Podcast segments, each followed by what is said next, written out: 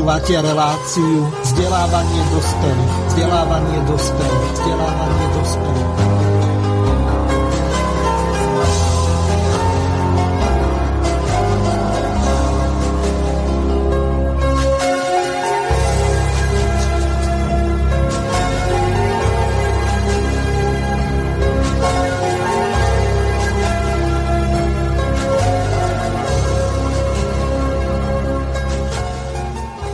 Vážené a milé poslucháčky a poslucháči, vítam vás pri ďalšom pokračovaní relácie vzdelávanie pre dospelých so slovenskými vlastencami, menovite s pani Margaretou Višnou, pánom doktorom Štefanom Pavlovom, pánom Ivanom Hazuchom a pánom Rafaelom Rafajom. Som veľmi rád, že po štyroch týždňoch sme sa opäť zišli a pripomeniem ešte pre tých, ktorí e, nepozerajú program Slobodného vysielača. Témou dnešnej relácie je spája na všetkých ústava s podtitulom relácie Delenie územia a ľudí.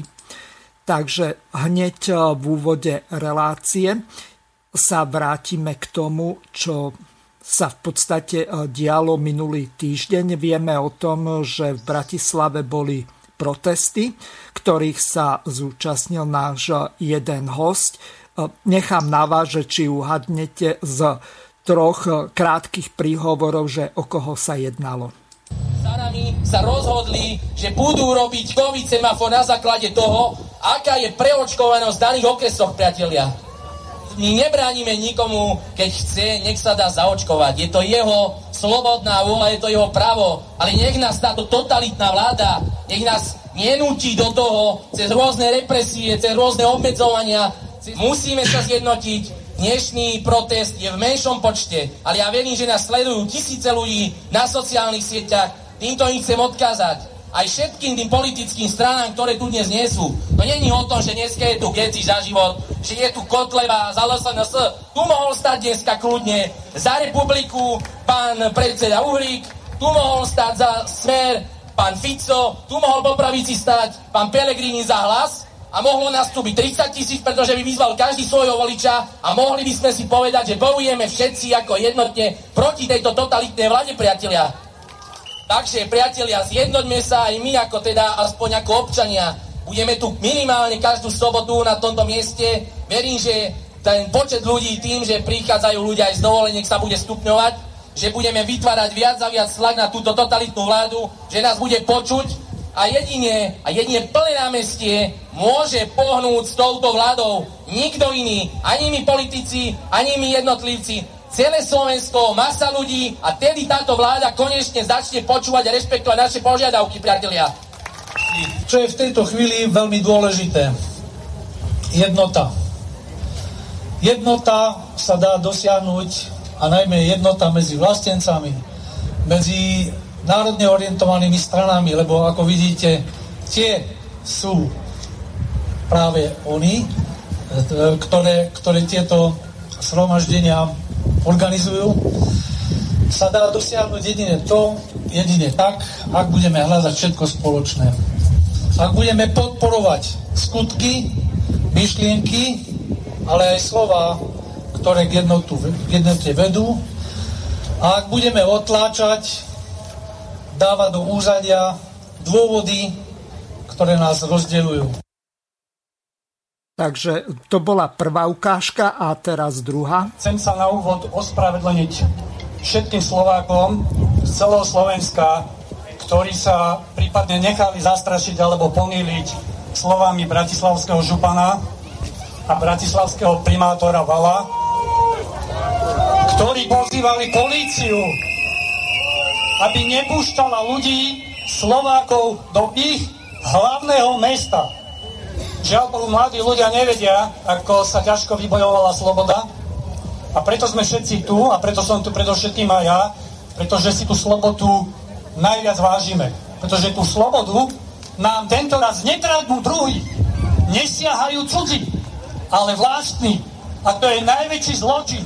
Aj voči človeku, aj voči národu. Keď vám slobodu berú vlastní. Takže Páni bratia a drahé sestry, sme tu preto a budeme sa tu schádzať preto, lebo si slobodu vážime a budeme odkazovať vláde, prezidentke, poslancom, Mikasovi a ďalším, že my si slobodu nedáme zobrať. Už Milan Rastislav Štefánik nám odkázal, každý, kto sa spolieha, že slobodu mu vybojujú cudzí, nie je jej hoden, nezaslúži si ju. Takže toto je odkaz a pozvánka pre všetkých na budúce stretnutia. Nečakajte, že tu niekto za vás, či už na námestí Slobody alebo inde, vybojuje slobodu. Tu si musíme všetci zobrať. A preto vyzývam všetkých. Pretože my tu nepojujeme proti niekomu a niečomu, ako si oni myslia. My nie sme žiadne tupela, ani antivaxery, ani dezolátori.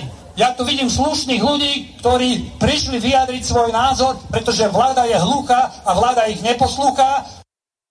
Takže to boli tri príhovory a teraz sa spýtam pani Višnej, aké hlasy ste spoznali? Nechcem z tohoto robiť nejaký kvíz, ale pravdepodobne nadviažem na tú debatu pred reláciou, že pán Rafaj tam nebol. Áno, všetko sú to známe hlasy, len ten stredný, ten druhý, neviem, no. známy hlas. Uh-huh. Pán Mazurek, e, tretí bol pán Rafaj, ale stredný, e, poznám hlas, ale ne, neviem teraz, kto to bol. No asi nie pán Mazurek, ja sa domnievam, že asi to bol nie? pán Geci. Takže Na pán Rafaj, um, máte slovo, nech sa páči. Kto tam s vami vystupoval? Tak um, na úvod um, bol tam uh, pán, pán Geci, ktorý mal uh, ten typický emotívny, uh, veľmi rázny prejav.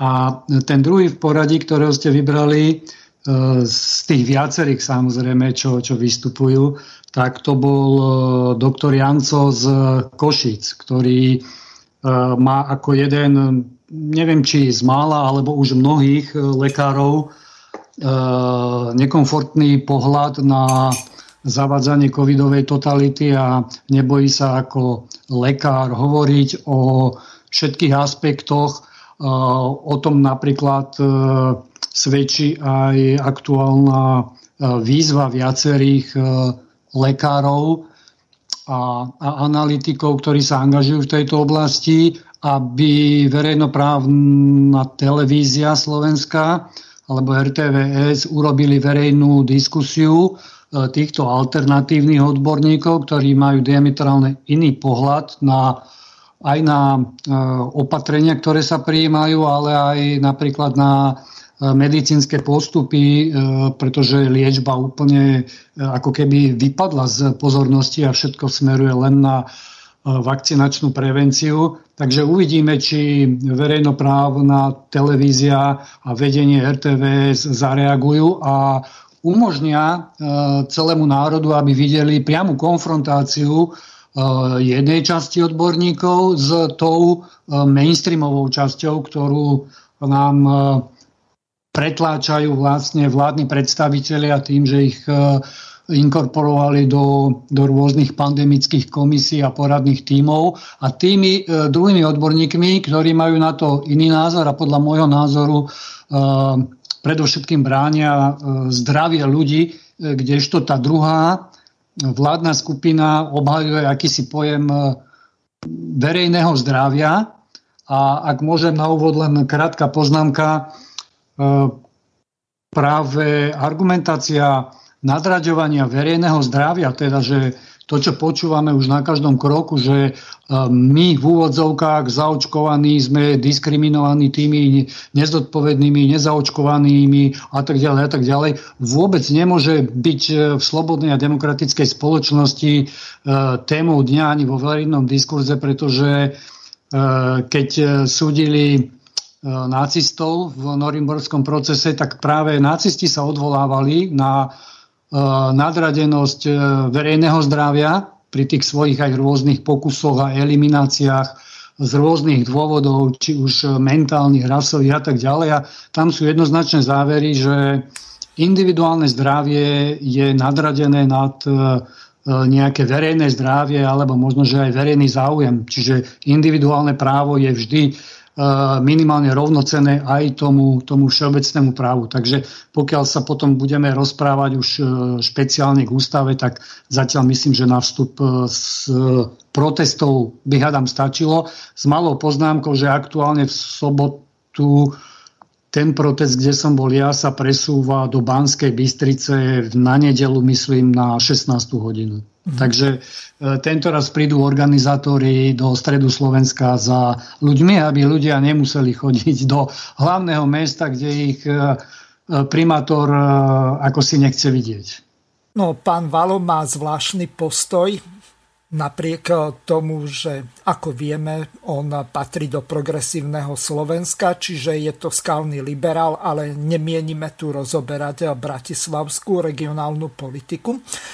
Odovzdávam slovo pani, pani Višnej, aby sme pristúpili k téme dnešnej relácie, čiže ideme sa venovať ústave, tak jej dávam úvodné slovo. Nech sa páči. Moment, chvíľočku, hneď vás pripojím. Demokratická, teda, aby bola naozaj tá diskusia taká e, z každého uhla pohľadu, tak e, tá iniciatíva je, myslím, že aj pod pána Mesika ešte niekoho, teda, že aby v RTVS, tej verejnoprávnej televízii sa e, realizovali takéto diskusie, niečo podobné, ako teraz hovoril pán Rafaj. Takže, no áno, neviem, či je to výhoda, nevýhoda, musíme sa učiť e, vyslovene demonstrovať na uliciach, je to také ponižujúce, ale iné vlastne nám už v podstate ani neostáva. A ja chcem ešte pri tejto príležitosti spomenúť, že možno, že som to už aj hovorila v minulej relácii, že protesty, ale teraz e, nie vyslovene na toto očkovanie diskusiu, ale e, práva pendlerov, by som to nazvala, sa konali aj, aj na hraniciach aj tu Štúrové, aj tri protesty sa konali. No žiaľ Bohu, už som to asi spomínala, teda, že e, istý Marek Šón púšťal túto e, maďarskú hymnu a si neuvedomoval, že ja neviem, už si niektorí ľudia neuvedomujú, že nevedia už reálne zhodnotiť situáciu tak e, tieto protesty podporujú na hraniciach aj SMK napríklad. Takže aby sme sa nedostali ešte do iných problémov ohľadne týchto demonstrácií. Nemyslím teraz, čo v Bratislave, ale na týchto hraniciach, ktoré sa konajú. A ešte tu mám jednu takú, takú aktualitu okolo Šamorínskeho pomníka. Asi ste zaregistrovali, že sa tam odhalil pred zhruba týždňom e, pomník vysťahovaným e, občanom maďarskej a myslím, že aj nemeckej národnosti a okolo toho vznikla taká prestrelka medzi slovenskou a maďarskou diplomáciou v Maďarsku teda. No ale um, najväčším problémom, problémom je nie ten pamätník, ale vlastne to, čo sa tam udialo a povedalo. Keď minister um, predseda, zahra, uh, predseda parlamentu, myslím, teraz rýchlo neviem, áno, povedal, že... Parlamentu áno, áno, povedal, že uh, Teraz sa vyjadril ako o Slovenskej republike, o Felvideku a tak ďalej. On presne vie povedať, čo ako zasiahnuť, takže logicky prišla odpoveď, aj keď tie motivácie nášho ministra zahraničných vecí mohli byť akékoľvek, ale táto reakcia mala prísť. Samozrejme, potom bola náspäť vyjadrenie ďalších, ďalších politikov, aj politológov. Ja som napísala tiež k tomu reakciu, pretože um, napísala som názov tej, tej mojej reakcie alebo toho môjho príspevku, že trafené husy gágajú a zlodej chytí, e, kričí chyte zlodeja. Čiže tu sa prejavujú také zákulisné všelijaké motivácie. Aj ten známy politolog, ktorý reagoval a napísal ospravedlnenie za seba, Eh, občanom maďarskej národnosti ako našim štátnym eh, občanom, tak ja som dala ako do takého protikladu, že treba sa ospravedlniť aj slovenskému národu, tak som navrhla aj text a napísala som teda, že stačí sa iba podpísať. Tak eh, neviem, či sa to ujme, či to vôbec bolo ako... No, neujme sa to samozrejme, že, že to nie je podstatné. Takže a jednoznačne zase tá argumentácia z maďarskej strany je, prečo by nemohol byť pamätník, prečo to je e, potierané, prečo to Slováci majú krivdy urobili a ja neviem, čo ešte o tom by sa dalo aj tri relácie urobiť, ako to bolo s tým, e, s tou výbenou obyvateľstva. Len na okraj poviem, že, že my sme nakrutili niekoľko dokumentov Štúrove aj v okolitých dedinách, keď sa stavali um, to československé opevnenie okolo hraníc No a pri tej príležitosti robili sme o opevnení um, dokument, ale sme robili popri tom aj rozhovory s miestnymi obyvateľmi, ktorí jednoznačne povedali, keď za viedenskej arbitráže prišli, prišlo, prišla okupácia Maďarska, že my sme čakali naozaj skutočne maďarskú armádu, pretože sme Maďari. Tak sme čakali E, maďarskú armádu. Takže oni jednoznačne ako... E, a to je len jeden z, jeden z mnohých ako názorov, ktoré sa takto verejne povedali, že skutočne oni boli za to, za to aby tu bolo Maďarsko. Takže tuto sú, je veľa vecí, ktoré sa ako nepovedia. Samozrejme, teda to chcem dopovedať, že tá maďarská strana išla útočiť na to, že aby do toho zatiahla aj tú citovú stránku občanov maďarskej národnosti, že teda tu pamätník takýto nemôže byť, ale pritom si neuvedomuje, že nie to bola výhrada e, našej slovenskej strany, ale práve to, čo sa povedalo, že o tom Felvideku a dejiny a tak ďalej a zase to ospravedlnenie sa od nás žiada. Takže túto veľmi, veľmi, veľmi radi ako klamú, domotajú situáciu a prekrútia, ako sa len dá. Mhm. Mne napadla jedna taká replika, alebo skôr analogia. Teraz si e, predstavme, s Rusmi naši dorastenci prehrali v sobotu zápas 7-2 ale vzhľadom k tomu, že Rusi sú zlí, tak naši e, sa môžu považovať za výťazov a v podobnej situácii e, sú Maďari, pretože Hortiovské Maďarsko prehralo druhú svetovú vojnu a na základe toho tí vlastizracovia a kolaboranti boli e, vysídlení. Okrem toho bolo 70 tisíc občanov Československa, najmä slovenskej národnosti, vymenených za 70 tisíc Maďarov, pardon, Slovákov žijúcich na dolnej zemi. Čiže z tohoto hľadiska tu ťažko hovoriť o nejakej krivde. Ja neviem, o čo sa tým Maďarom vlastne jedná. Nech sa páči, môžete pokračovať. Ako to, že neviete, o čo sa im jedná? Však jedná sa im o revíziu hraníc. Tu o nič iné nejde, len o revíziu hraníc. No veď, e, dobre, ale ja som pred chvíľou povedal, že e, naši e, mali vyhrať ten turnaj Hlinka grecky, či ako sa ten kap nazýva, z toho dôvodu, že keď nás porazia Rusi, tak to sa nepočíta. Tak Maďari asi z toho hľadiska, keď oni skončili na strane porazených e, mocností, e, lebo kolaborovali e, s Nemcami, s Talianmi, tak v podstate ako si môže ten, kto prehra, narokovať na nejaké územie? To mi nejde do hlavy, na to som reagoval. Ano. To je tá logika. Hm. No, však áno, ale to by mala byť naša zahraničná politika. Veľmoci by mohli reagovať ďaleko, ďaleko suverennejšia. Nemôžeme veľmi očakávať ani reakciu veľmoci, lebo keď bola vojna medzi, medzi Tureckom a Gréckom, e, boli to, a keď sa oddelil Sever, Cyprus, rozdelil Cyprus, tak e, veľmoci tiež nezasiahli. Takže e, to je otázka suverenity našej politiky. A náš pán minister zahraničných vecí síce pekne napísal taký akože kvázi protest, len v tom proteste 4 lebo 5 krát e, Laslo Kevera prosí. V zahraničnej politike sa neprosí, v zahraničnej politike sa žiada. Tam slovičko prosí bolo podľa mňa úplne potupné. Napíše, napíše list do zahraničia so slovičkom prosí. Však to je jak soplavý chlapec, ktorý rozbije okno a prosí susedu, aby ho nezbila, že on to okno nechcel rozbiť. Áno, na to sú noty. Na to sú protestné Čiže, noty diplomatické. No, protestné, a protestné noty.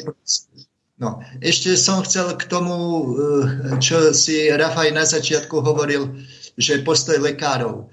Lekári v prvom rade majú existenčné obavy na to, aby sa verejne, verejne vyjadrovali.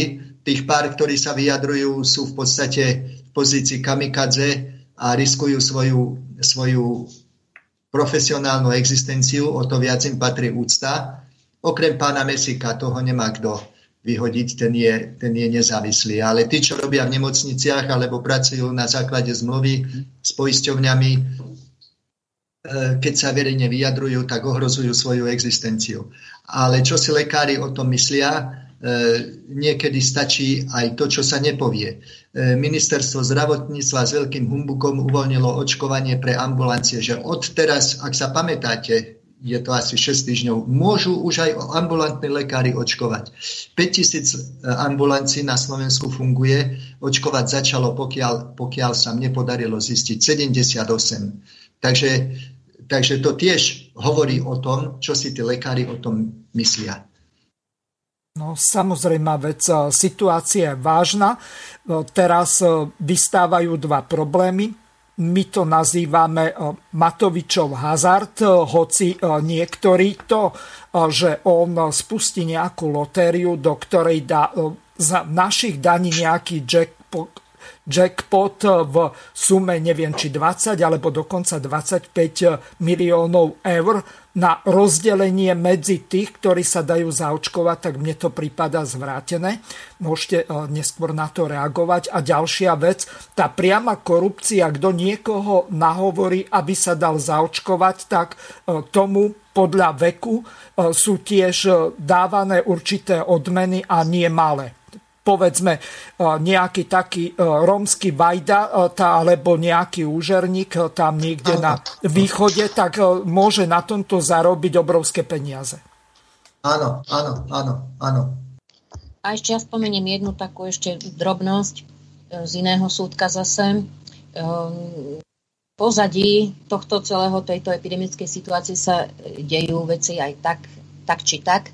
Tak zaregistrovala som, že Deklaruje sa, že teda e, maďarská politická strana sa, teda e, elita sa zjednotí, e, ale vidíme na druhej strane, že aj teda do volieb sa zjednotí údajne.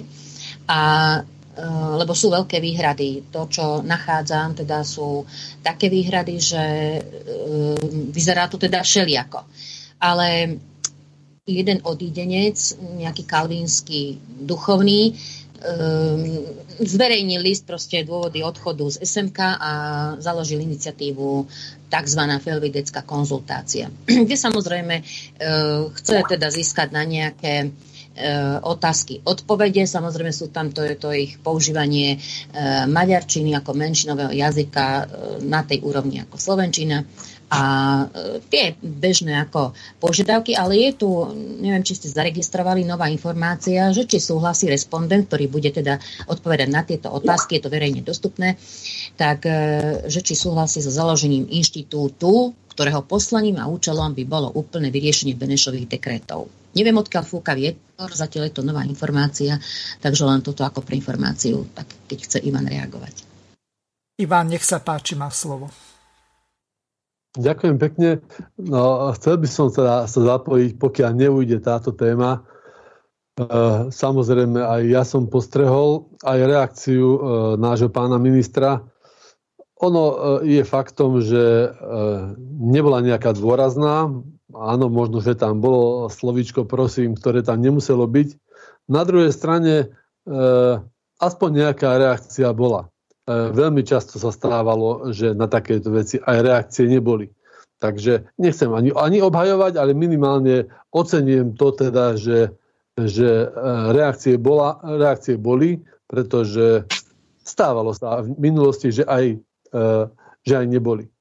K presídľovaniu samotnému určite nejako sa nemieni siahodlho vyjadrovať, ale tá motivácia, ktorá vtedy v histórii bola, minimálne vnímam ako dvojitú motiváciu. Na jednej strane možno bola pomoc e, Slovákom žijúcim v Maďarsku, ktorým už po roku 1918 bolo zrejme, akým smerom sa maďarská politika vydáva, respektíve kontinuálne pokračuje v odnárodňovaní a likvidácii menšín, takže e, možno bola ponúknutá pomoc materskej krajiny a na druhej strane poviem to možno tak jednoducho, že zbaviť sa nelojálnych občanov, ktorí minimálne sa veľmi pričinili k, k vzniku svetovej vojny. Možno, možno trošku viacej by sa toto dalo takto paušalizovať v Čechách, ale u nás to tiež nebolo až tak e, veľmi odlišne. E, taký, takáto trošku prestrelka medzi našim ministerstvom zahraničných vecí uh, už v nedávnej minulosti bola aj pán minister, aj pán štátny tajomník Klus sa vyjadrovali k, prílišným iniciatívam poslanca Dimešiho pri rokovania aj s Matovičom, s maďarskou stranou.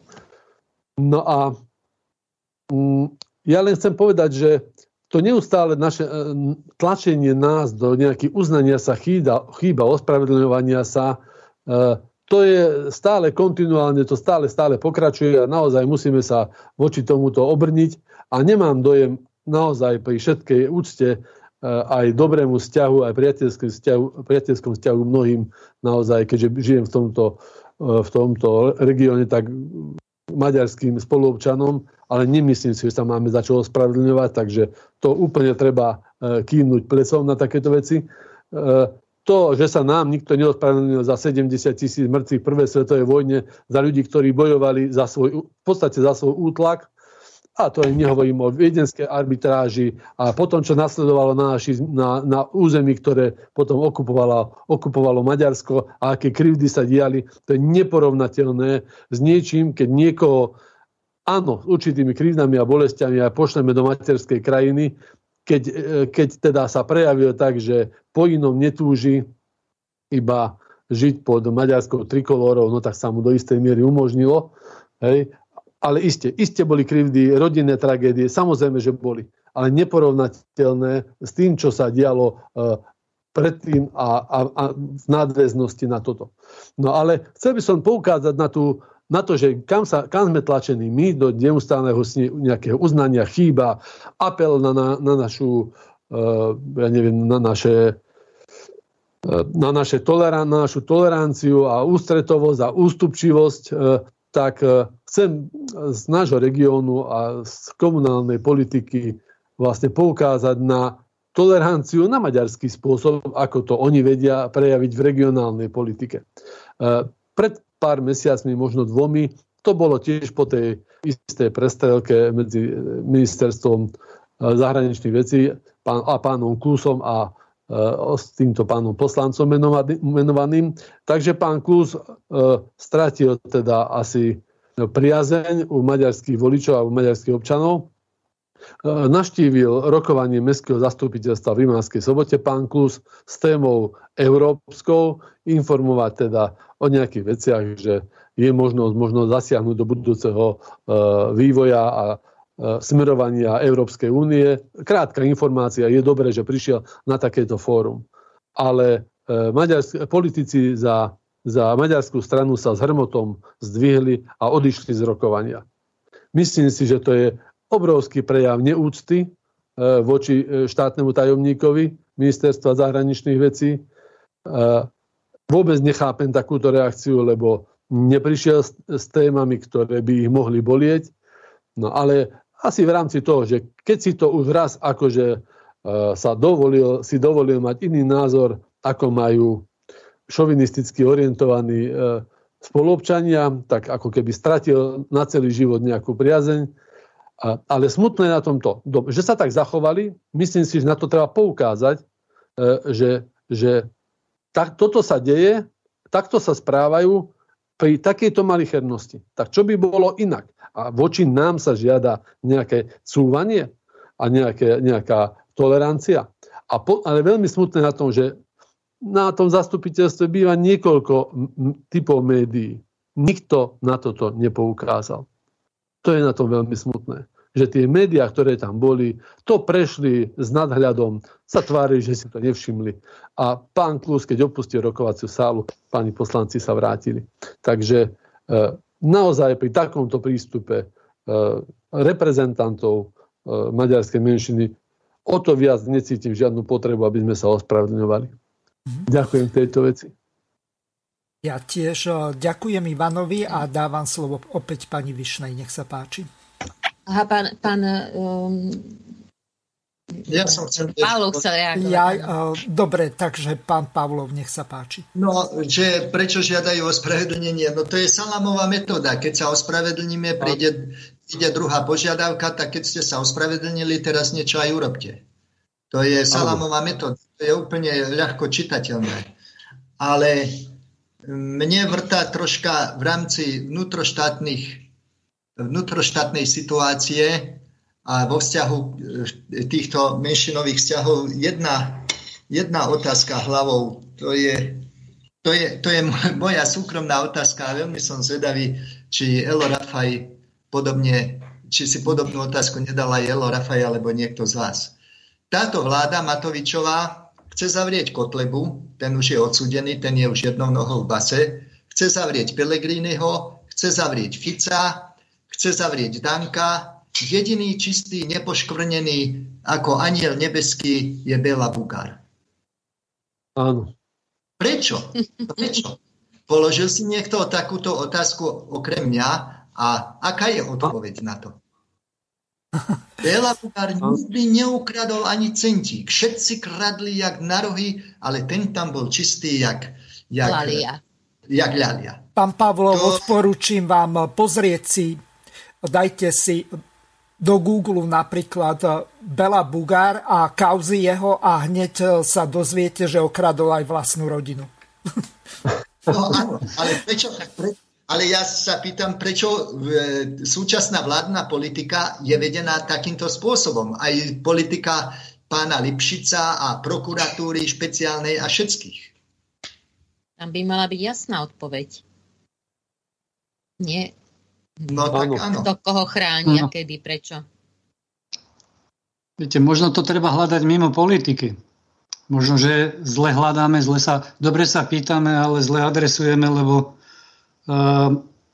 možno niekto v pozadí, poviem tak, ktorého zvyknú nazývať uh, oligarcha, takéhoto človeka, uh, má možno spoločnú strechu aj nad tým Bélom, aj nad tými súčasnými. A Ano. Možno, že si tam posadil dokonca aj významného človeka na isté poradcovské miesto, veľmi dôležité, ktoré dnes posiela tých čiernych mužikov zaklopať pri oknách.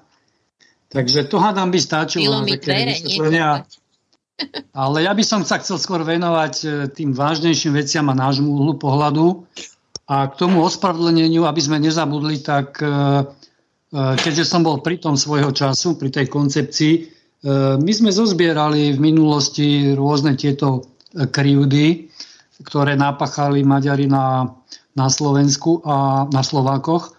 A e, dali sme aj verejnú výzvu na ospravedlnenie. Vtedy bola taká doba, že chodili tu aj rôzni komisári z Európskej únie a, a hľadali možnosti na tzv. nejaké zmierenie. No a my sme im veľmi jednoznačne odpovedali, že E, najskôr si musíme pozametať teda Praha urobiť čistý stôl a tam si nemôžeme sadnúť e, s niekým, kto páchal na nás krivdy a keď príde takéto ospravedlnenie z ich strany voči Slovákom za historické krivdy, že e, vieme áno uvažovať o tom, o čom je vlastne aj téma dnešnej relácie, že všetci sme vlastne obyvateľmi Slovenskej republiky, takže nechceme sa deliť ani na zaočkovaných, ani na nezaočkovaných ja nedelím ľudí ani na Slovákov a nejakých druhých.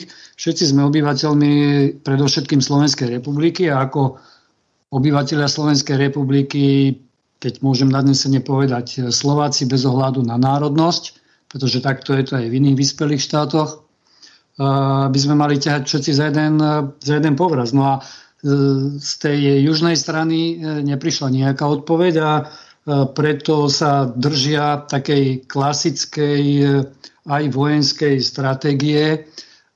Jednoducho vždy útočia, vždy útočia preventívne. Aj teraz to bol vlastne takýto útok. A my sme samozrejme v defenzíve. My sa e, musíme vyviňovať, my musíme prosiť alebo sa dožadovať.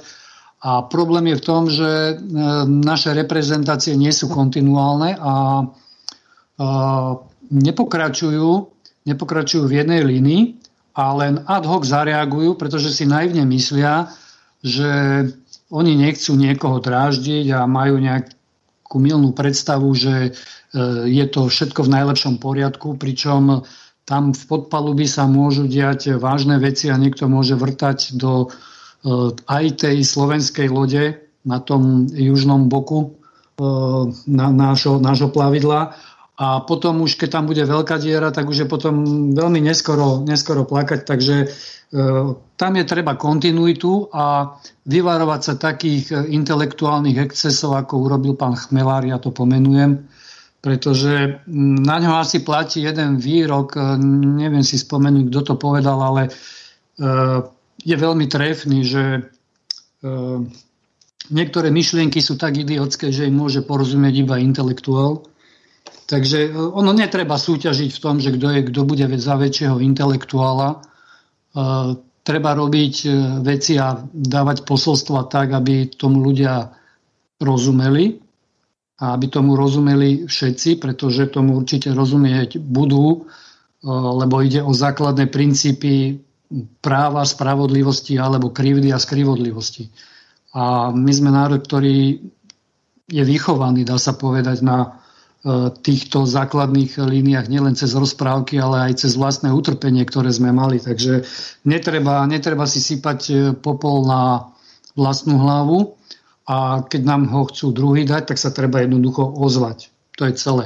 A to platí aj voči cudzím a to platí v súvislosti s tou témou covidovou a pošliapávaním ústavných práv a slobod aj voči vlastným domácim. Tak by sme mohli, hádam, prejsť už na tú hlavnú tému, konečne by sme, lebo už teda tá polhodinka aktualít ubehla. Tak ja by som aspoň povedala dve vety o, tom, o, o našej ústave, ktorá teda bude mať výročie 1. septembra. E, bola prijatá 1. septembra 1992 s počtom 114 hlasov poslancami Slovenskej národnej rady. Podpísaná bola 3. septembra 92 v Rytierskej sieni v Bratislavskom hrade a jej výklad a kontrolu, či dodržiavaná má pr- v právomoci Ústavný súd Slovenskej republiky. Novelizovaná bola celkovo 19 krát. A teraz by sme si mohli dať tie dve ukážky. Poprosím pána moderátora. Mám ich eh, prehrať eh, po sebe, takže eh, najprv jeden taký výklad, kde v podstate sa rieši to, že čo je to vlastne ústava. No, tak. To je jedno, ako to prehrať. Návrh na pamätný deň 16. september 1848 a na deň slovenskej nezávislosti 19. september 1848 prednesie a krátko zdôvodní spisovateľ Drahoslav Machala. Bude to krátke. Návrh zákona o slovenskej nezávislosti a pamätného dňa. Poprvé, Národná rada ruší 1. september ako štátny sviatok. Zriaduje ako štátny sviatok 19.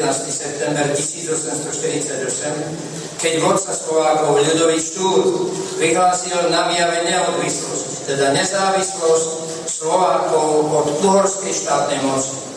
Na 19. september sa presunie aj slávenie Dňa ústavy Slovenskej republiky, keď prvú demokratickú ústavu prijala Slovenská národná rada 1. septembra 92.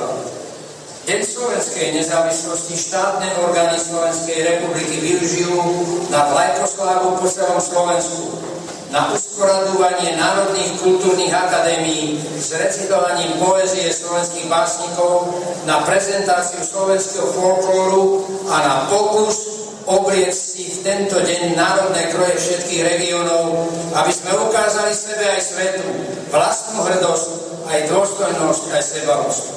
Po druhé, Zároveň Národná rada Slovenskej republiky ustanovuje 16. september 1848 ako pamätný deň, keď slovenskí politickí vodcovia vo Viedni po prvý raz ustanovili oficiálny zákonodárny a výkonný orgán Slovenskú národnú radu. Uzákonenie 19. septembra 1948 ako pamätný deň bolo milené, lebo SNR vznikla vo Viedni 16. septembra 1848, o čom svedčia doklady Jozefa Miroslava Urbana a aj v hlavnom meste Rakúskej republiky osadená pamätná tábora. To je návrh, ktorý samozrejme možno sprecizovať. Ďakujem za pozornosť. Takže to bola prvá ukážka, druhá je z YouTube kanálu Zmúdry a tam ten youtuber vysvetľuje, čo je to vlastne ústava. Ústava Slovenskej republiky je najvyšší a najdôležitejší zákon štátu. Vznikla 1. septembra 1992, vďaka čomu máš až o jeden deň dlhšie prázdniny. Prečo je tak dôležitá, že aj samotní poslanci skladajú pri nej svoj sľub, má vlastný štátny sviatok a dokonca jej časť na teba zíza každý deň v triede. To si povieme v tomto videu. Poďme ale na tie dôvody, prečo je tak dôležitá. Prvý definuje základné ľudské práva a slobody. Predstav si, že by sa nejako nešťastnou náhodou dostali k moci politici, ktorí by chceli zo Slovenska vybudovať totalitnú diktatúru a obmedzovať ľudí, ako sa len dá. Podľa niektorých tu už totalitu máme, ale o to teraz nejde. Presne na to je ústava, ktorá jasne definuje základné ľudské práva a slobody, ktoré sú nedotknutelné a zaručuje sa, že ich bude chrániť. Sú absolútnym základom slobodnej, demokratickej a vôbec úspešnej krajiny. Preto musia byť jasne deklarované so všetkou vážnosťou, napríklad aj v najvyššom zákone krajiny, a teda ústave. Nie na nejakom papieri na nástenke, v volebnom programe alebo statusiku politika. Druhý definuje zložky štátnej moci a ako fungujú jednotlivé orgány. Teraz si zase predstav, že ideš viesť krajinu, ktorá sa práve osamostatnila. Predtým, než vôbec začneš, musíš vyriešiť asi tak milión otázok o tom, ako má vyzerať štátna moc, ktoré štátne orgány robia čo, kto je zodpovedný za dodržiavanie zákonov, aké práva majú občania, kde sa ich môžu domáhať, aká inštitúcia ich chráni, aké štátne zriadenie má tvoja krajina a tak ďalej a tak ďalej. V tejto situácii slúži ústava ako taký návod, ktorý všetky tieto otázky vysvetľuje a na základe nej sa budujú všetky dôležité orgány a zložky, ktoré zabezpečujú chod krajiny. Jednou z kľúčových častí ústavy je, že štátnu moc delíme na zákonodárnu, výkonnú a súdnu. Všetky tieto zložky majú jasne vymedzené právomoci, a musia konať presne tak, ako im to dovolujú zákony a mali by sa vzájomne kontrolovať, aby nedošlo k ich zneužitiu. Počúvate slobodný Takže toľko youtuber, ktorý sa snaží nás nejakým spôsobom vzdelávať. Samozrejme zabudol na jednu veľmi dôležitú vec, ktorú náš ústavný súd až za tak dôležitú nepovažuje. To znamená články 93 až 100, že ľud okrem toho, že môže si zvoliť svojich volených zástupcov, podľa neho na 4 roky, tak má možnosť aj e, zorganizovať si referendum cez petíciu, ale nechcem e, brať e, čas. Pani Višna, nech sa páči. No ja som vybrala tieto ukážky hlavne kvôli tomu, aby sme teda mali aj e, teda trošku informácie. Však teda my máme, predpokladám, že ale aj poslucháči, že čo sa teda deje okolo ústavy a aké návrhy, aj teda toto konkrétne e, je mimovládka z Múdry, ak som teda správne pochopila, ide, teda vzdelávajú, chodia do škôl, ako to tie mimovládky robia, spolupracujú s ministerstvom. Je to odobrené, pokiaľ som naozaj to e, správne pochopila, ministerstvom školstva. Čiže možno ste zachytili, že ako tam vlastne e, sa prihovára ako e, školopovinným deťom, že zíza na vás ústava, zíza na vás ten text a tá vlajka tá, a ten znak zíza, no tak takto sa buduje sebavedomie. No tak to sú absolútne nepriateľné veci. Takže oni to chcú akože podať takým e, nadľahčeným, odľahčeným, jednoduchým spôsobom, ale toto sú nepriateľné veci. Takto sa istotne úcta k štátnym symbolom, k ústave, k štátnosti slovenskej istotne nebuduje. No a e, to len aby sme vedeli, že teda čo sa, čo sa súka deťom e, v školách, aký, aký je tam prístup. A táto ukážka z prednárodnej rady, to bolo z 2017. Možno si pamätáte, teda boli také návrhy. Momentálne teda máme pamätné dni 19. a 16. 16. septembra vznik Slovenskej národnej rady a 19. je prvé verejné vystúpenie Slovenskej národnej rady. Ale čo mňa zaujímalo na, zaujalo na tomto návrhu bolo to, že vlastne naozaj skutočne aj ja navrhujem aj iné e, sviatky, aby sa teda e, iné dní, aby sa stali sviatkami alebo pamätnými dňami. A práve toto by sa malo diať a hlavne na, to, na ten deň ústavy, alebo aj na akýkoľvek, nehovoriac o tom, že vznik e, Slovenskej republiky. Že nemali by sme to brať za voľno, alebo teda ideme do zahrady, alebo na kopalisko, alebo ja neviem kde, na výlet, ale mali by sme e, skutočne to brať, ako sa na 1. mája robilo, či sa oslavovalo nejakým manifestom, s prievodom, proste nejakými podujatiami. Takto by to mal, ale celoplošne. Matice teraz začala napríklad, čo som aj ja navrhovala viackrát, že by sa robili ústredné vatry. Konkrétne teraz bola už bola, hej, na oslavy výročia vzniku Matice Slovenskej jedna ústredná vatra a potom sa môžu robiť také regionálne, alebo rovnocenné po celom, po celom, e, po celom území, alebo v Bratislave tá ústredná, na Devine.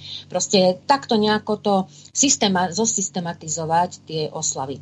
Takže toto je to, čo sa vlastne nerobí. No, aj na také veľké sviatky, a nehovoriac o tom, že 1. januára. Chcete niekto no, ďalší reagovať? Som, Nech sa páči, pán Rafa. Ja by som skúsil. Predovšetkým, predovšetkým e, mi zle v ušiach e, e, znelo to, to, toto video, alebo čo to bolo z toho kanála YouTube, tej ano. mimovládky, pretože on vôbec nehovoril o tom podstatnom, čo sa týka ústavy a to je štát. Iba štáty a majú ústavu. Iba vyspelé, iba vyspelé národy ja, majú, majú svoj štát a tí majú ústavu a nie nejaká krajina. Krajina ja, nemá žiadna ústavu. Krajina môže mať nejaký ja neviem, ako sa správať na naučnom chodníku. Je, v tejto krajine. Čiže to je prvá vec, že, že vlastne mali by sme trvať na správnom pojmosloví, to je, to je základ. Ehm, odliadnúť teda od toho žargónu, ktorým vlastne deťom vysvetľujú takéto, takéto vážne veci, ehm, že predovšetkým prvé slovo, ktoré, na ktoré natrafia mimo, mimo preambuly, je Slovenská republika. No, to, je, to je veľmi dôležité vštepovať aj mladej generácii, že sme a budeme Slovenská republika a že všetká moc e, pochádza od občanov, teda od národa. To je ako ďalší kľúčový, kľúčový moment. A mňa by ani tak netrápili tie základné ľudské práva a slobody, pretože aj keď o nich hovoríme paradoxne teraz najviac a sa ich dožadujeme, e, z tohto pohľadu je kľúčové sebavedomie národa a sebavedomie každého Slovaka, občana, obyvateľa Slovenskej republiky. A to v tom, čo mu garantuje článok 2, že každý môže konať e, podľa ústavy to, čo nie je zákonom vyslovene zakázané. To je najdôležitejšie si uvedomiť aj e, v súčasnej situácii, ktorú sme na začiatku rozoberali. My, občania, my, národ, môžeme všetko čo nie je vyslovene v zákone zakázané, kdežto vláda, úradníci a rôzne tie štátne vládne inštitúcie, dokonca aj policia, môže len to, čo má zákonom dovolené. Ako toto je základný fundament, ktorý by sme si mali uvedomiť a byť oveľa sebavedomejší a trošku vyššie nosiť e, každý vlastnú hlavu, pokiaľ kráča po ulici a pokiaľ sa aj zúčastňuje napríklad e, takýchto mítingov, pretože e, máme právo takisto vyjadriť e, e, svoj názor. To je vlastne základné právo, tý, alebo me patrí medzi tie základné ľudské práva práve právo povedať to, čo si myslím, aj keď sa to napríklad vládnej moci nepáči. Pretože v minulosti pred 89. sa e, za toto získavala zlatá mreža v Leopoldove alebo, alebo v Ilave. A takisto, že povinnosti nám nikto nemôže určiť len tak nejakou vyhláškou, ale podľa článku 13 len ukladať zákonom. Takže ďalšie aktuálne e, sebavedomie a vlastne poznanie. Vlastne, keď si to zoberieme, tak čím ďalej, tým viac e, poznávame jednu nepríjemnú skutočnosť, že e, bežný občan by pri ideálnej vláde ktorá si ctí samozrejme občana, e, štát a tak ďalej. Správa sa úctivo k tým, ktorí v podstate sú pánmi v tejto republike, tak čoraz viac ľudí musí sa oboznamovať so základným dokumentom štátu, s ústavou a so svojimi vlastnými právami, ktoré má. A musí to argumentovať napríklad, keď idete cez hranicu, videli sme rôzne videá, vyžadujú. Jedno, a čo to znamená, si položíme otázku. No to znamená, že ak vy musíte argumentovať vašimi základnými ľudskými právami a slobodami pomaly na každom, e, na každom rohu, dokonca niektorí ľudia už aj keď idú do zamestnania a niečo neprávoplatne si od nich e, nejaký liberálne angažovaný alebo vakcinačný fanatik začne vyžadovať, tak to znamená, že žijeme v neslobodnej spoločnosti, že čoraz viac sklzávame do niečoho, čo pripomína totalitu alebo e, doslova už diktatúru. A e, je dobre sa vyzbrojiť práve, práve aj takýmito vedomosťami, pretože táto moc vyhráva e, individuálne nad každým. Jednoducho slabý slabo vyzbrojený človek, e, či už pred tým policajtom, alebo tým vojakom na hraničnom priechode, alebo pri nejakom SBS-károvi, pokiaľ chce vstúpiť do nejakého uh, zariadenia. Jednoducho on musí byť sebavedomý a musí ovládať svoje práva slobody. Bohužiaľ, sklzli, sme do uh, individuálnej ochrany, pretože toto všetko v normálnom slušnom štáte má zabezpečovať samotný štát a samotná vláda. A keď to nerobí vláda, keď vláda nepočúva e, národ, keď e, vláda dokonca porušuje e, práva ľudí, tak ľudia si majú dve možnosti. Buď budú doma šúchať nohami a uspokoja sa s tým, alebo sa ozvú a zoberú si svoju moc späť a budú mať vedomie o tom, že áno, toto je, toto je moje právo a toto mi patrí. Takže na úvod by som chcel povedať, že toto je podľa mňa to, to nosné, čo by sme mohli rozoberať individuálne a potom z hľadiska napríklad takého spoločného, ako sme avizovali, teda, že jednotné územie a, a všetci sme e, občania s rovnakými právami a povinnosťami, tak zasa vo vzťahu vo vzťahu e, národa e, je v ústave ešte nejaké biele miesto, poviem otvorene, ktoré by sa malo doplniť, pretože mne tam osobne chýba e, garantovanie a ustanovenie práv slovenského národa. Pretože preambula je, preambula je niečo ako úvod e, bez nejakej právnej E, sily. Je to úcta k tradícii a popis toho, že sa hlásime k medzinárodnému právu na seba určenie. Ale vzhľadom na výkon už konkrétnych práv, kolektívnych, ktoré má jedine národ, to treba tiež povedať, z medzinárodného práva jediné kolektívne právo je národná, národné alebo národa, tak toto na rozdiel od ostatných e, ústav a, a ich preambul nám, nám chýba. A neviem, kde sa stala chybička krásy, možno v tej eufórii v tom 92. roku, že zákonodarcovia si zrejme ani neuvedomovali a nepripustili si ani vo sne, že raz by sa mohol niekto taký, ako je dnes v parlamente, ten výkvet našej spoločnosti, dostať k moci a takýmto spôsobom vlastne dehonestovať aj ústavu, lámať cez koleno základné práva, dokonca spochybňovať e, prednosť štátneho jazyka pred ostatnými jazykmi, dokonca pochybovať, že či štátne symboly Slovenskej republiky majú až taký význam. To na, na, na, naražam na napríklad hranie tých cudzích hym, hymien aj pri športových podujatiach a inde. Čiže áno, toto nám zrejme chýba, aj keď všeobecne môžem povedať, že hlavným problémom ústavy nie je to, čo tam je, ani to, čo tam nie je, ale to, čo sa vykladá. To, čo sa vykladá e, účelovým spôsobom, ako to vidíme dnes, že do, to, do tejto účelovosti bol už zatiahnutý aj ústavný súd na jednej strane a na druhej mu vlastne súčasná moc zobrala tie právomoci, ktoré mal, napríklad posudzovať konflikt e, bežného zákona e, s ústavou. Takže myslím, že na úvod z mojej strany zatiaľ e, ďakujem. Ja tiež ďakujem pánovi Rafajovi. Pán Pavlov by ho ešte chcel doplniť, takže nech sa páči, máte slovo.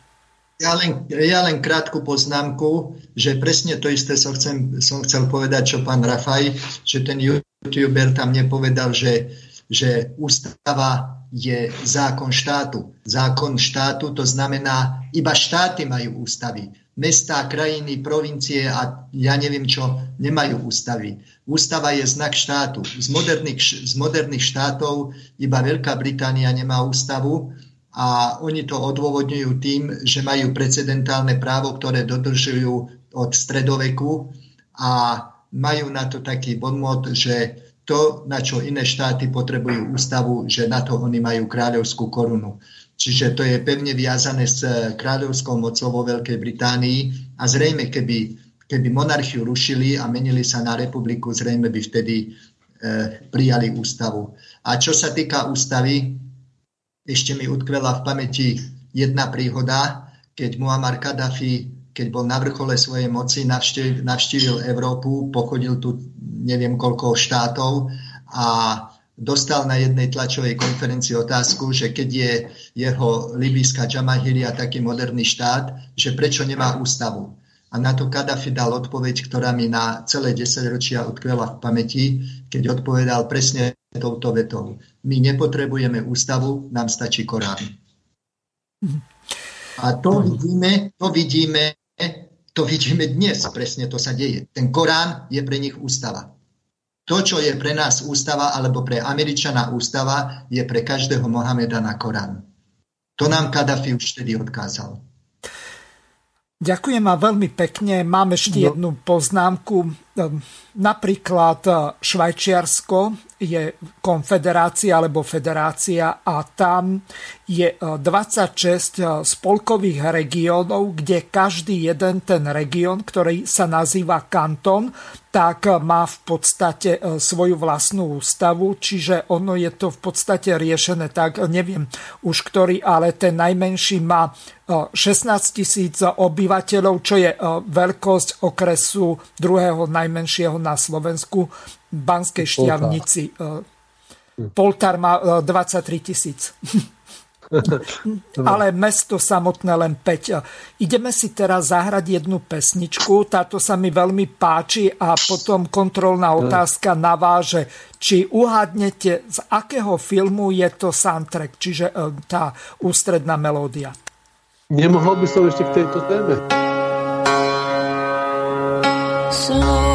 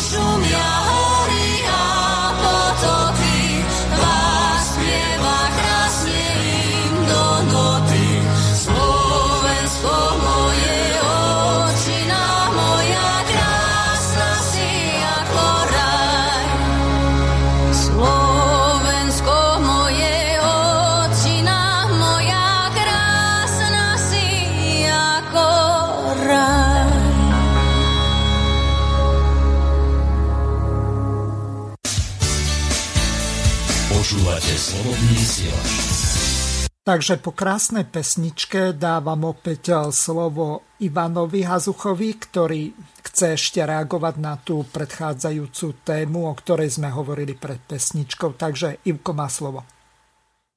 Ďakujem pekne. No, ten predchádzajúci príspevok eh, od toho youtubera eh, sa veľmi zle počúval. Je to veľmi ponižujúce aj dehonestujúce takto hovoriť o ústave, aj keď sa to zabali do určitej také nekonformity a modernosti, ale veľmi rád by som bol, keby to sa niekto dokázal aj zhodnotiť ako hanobenie jedného zo základných symbolov Slovenskej, Slovenskej republiky alebo štátu. Len e, smutné na tom je to, že keby to bol nejaký otrhnutý youtuber, ktorý má nejaký takýto názor, e, tak ho prezentoval a dobre prezentuje sám seba. Ale on neprezentuje sám seba, on to mal odobrené určitou skupinou ľudí. A bolo tam povedané, že toto je uh, cez mimovládku uh, riešené. A bohužiaľ sa mi zdá typické pre mnohé mimovládky, a najmä tie, ktoré sú pupočnou šnúrou napojené na zahraničie, uh, takýto prístup k veciam. Ako keby ich cieľom bolo iba demoralizovať, destabilizovať, denacionalizovať, likvidovať vlastenectvo, vložiť občanov alebo tlačiť občanov do absolútnej pasivisty a závislosti voči takémuto typu organizácií a, a, alebo ich predstaviteľov.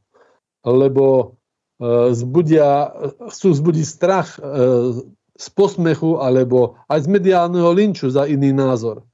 A preto e, sa veľmi s nepochopením dívam na prácu takýchto, e, takýchto a je ich veľmi mnoho týchto e, E, mimovládok. Nevravím, že samozrejme všetky, niektoré sa venujú úplne iným veciam, e, mimovládne organizácie, ale tento typ, ktoré, ktoré neustále tlačia prsty do politiky a snažia sa takýmto spôsobom ovplyvňovať. E, možno by stálo za reč v tom prvom príspevku pána Dravoslava Machalu, myslím, bolo, bolo tam také, také pohrávanie sa s tými dátumami, Mnohokrát sme aj my na Matici v Rimánskej sobote hovorili, že či je vôbec šťastné, že Deň ústavy ako štátny sviatok je 1. septembra.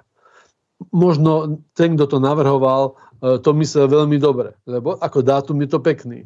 Ale všímame si, že aktivity, ktoré sa vtedy robia, e, absolútne sú z týchto aktivít vyradené školy. Lebo ako to tam ten youtuber trefne vlastne povedal, že že je to predlžovateľ prázdnin. Áno, 63 dní majú ano. žiaci a študenti prázdniny, to znamená, čiže že... Um, toto je úplne zvrátené z toho dôvodu. Ja ešte ťa chvíľočku doplním. Uh, tu podľa môjho názoru tak uh, zlyháva občianská náuka, keď uh, teraz sa neučí, tak by sa mala učiť náuka o spoločnosti, lenže ja neviem, či vôbec takýto predmet je v školách vôbec zavedený a či na toto je 100 kvalifikovaných učiteľov z toho dôvodu, že tu úplne zlyháva občianská výchova a pokiaľ toto suplujú mesto kvalifikovaných učiteľov, nekvalifikovaní youtuberi alebo mimovládkari, tak potom výsledok je taký, aký je. Nech sa páči, Ivko, pokračuj. Áno.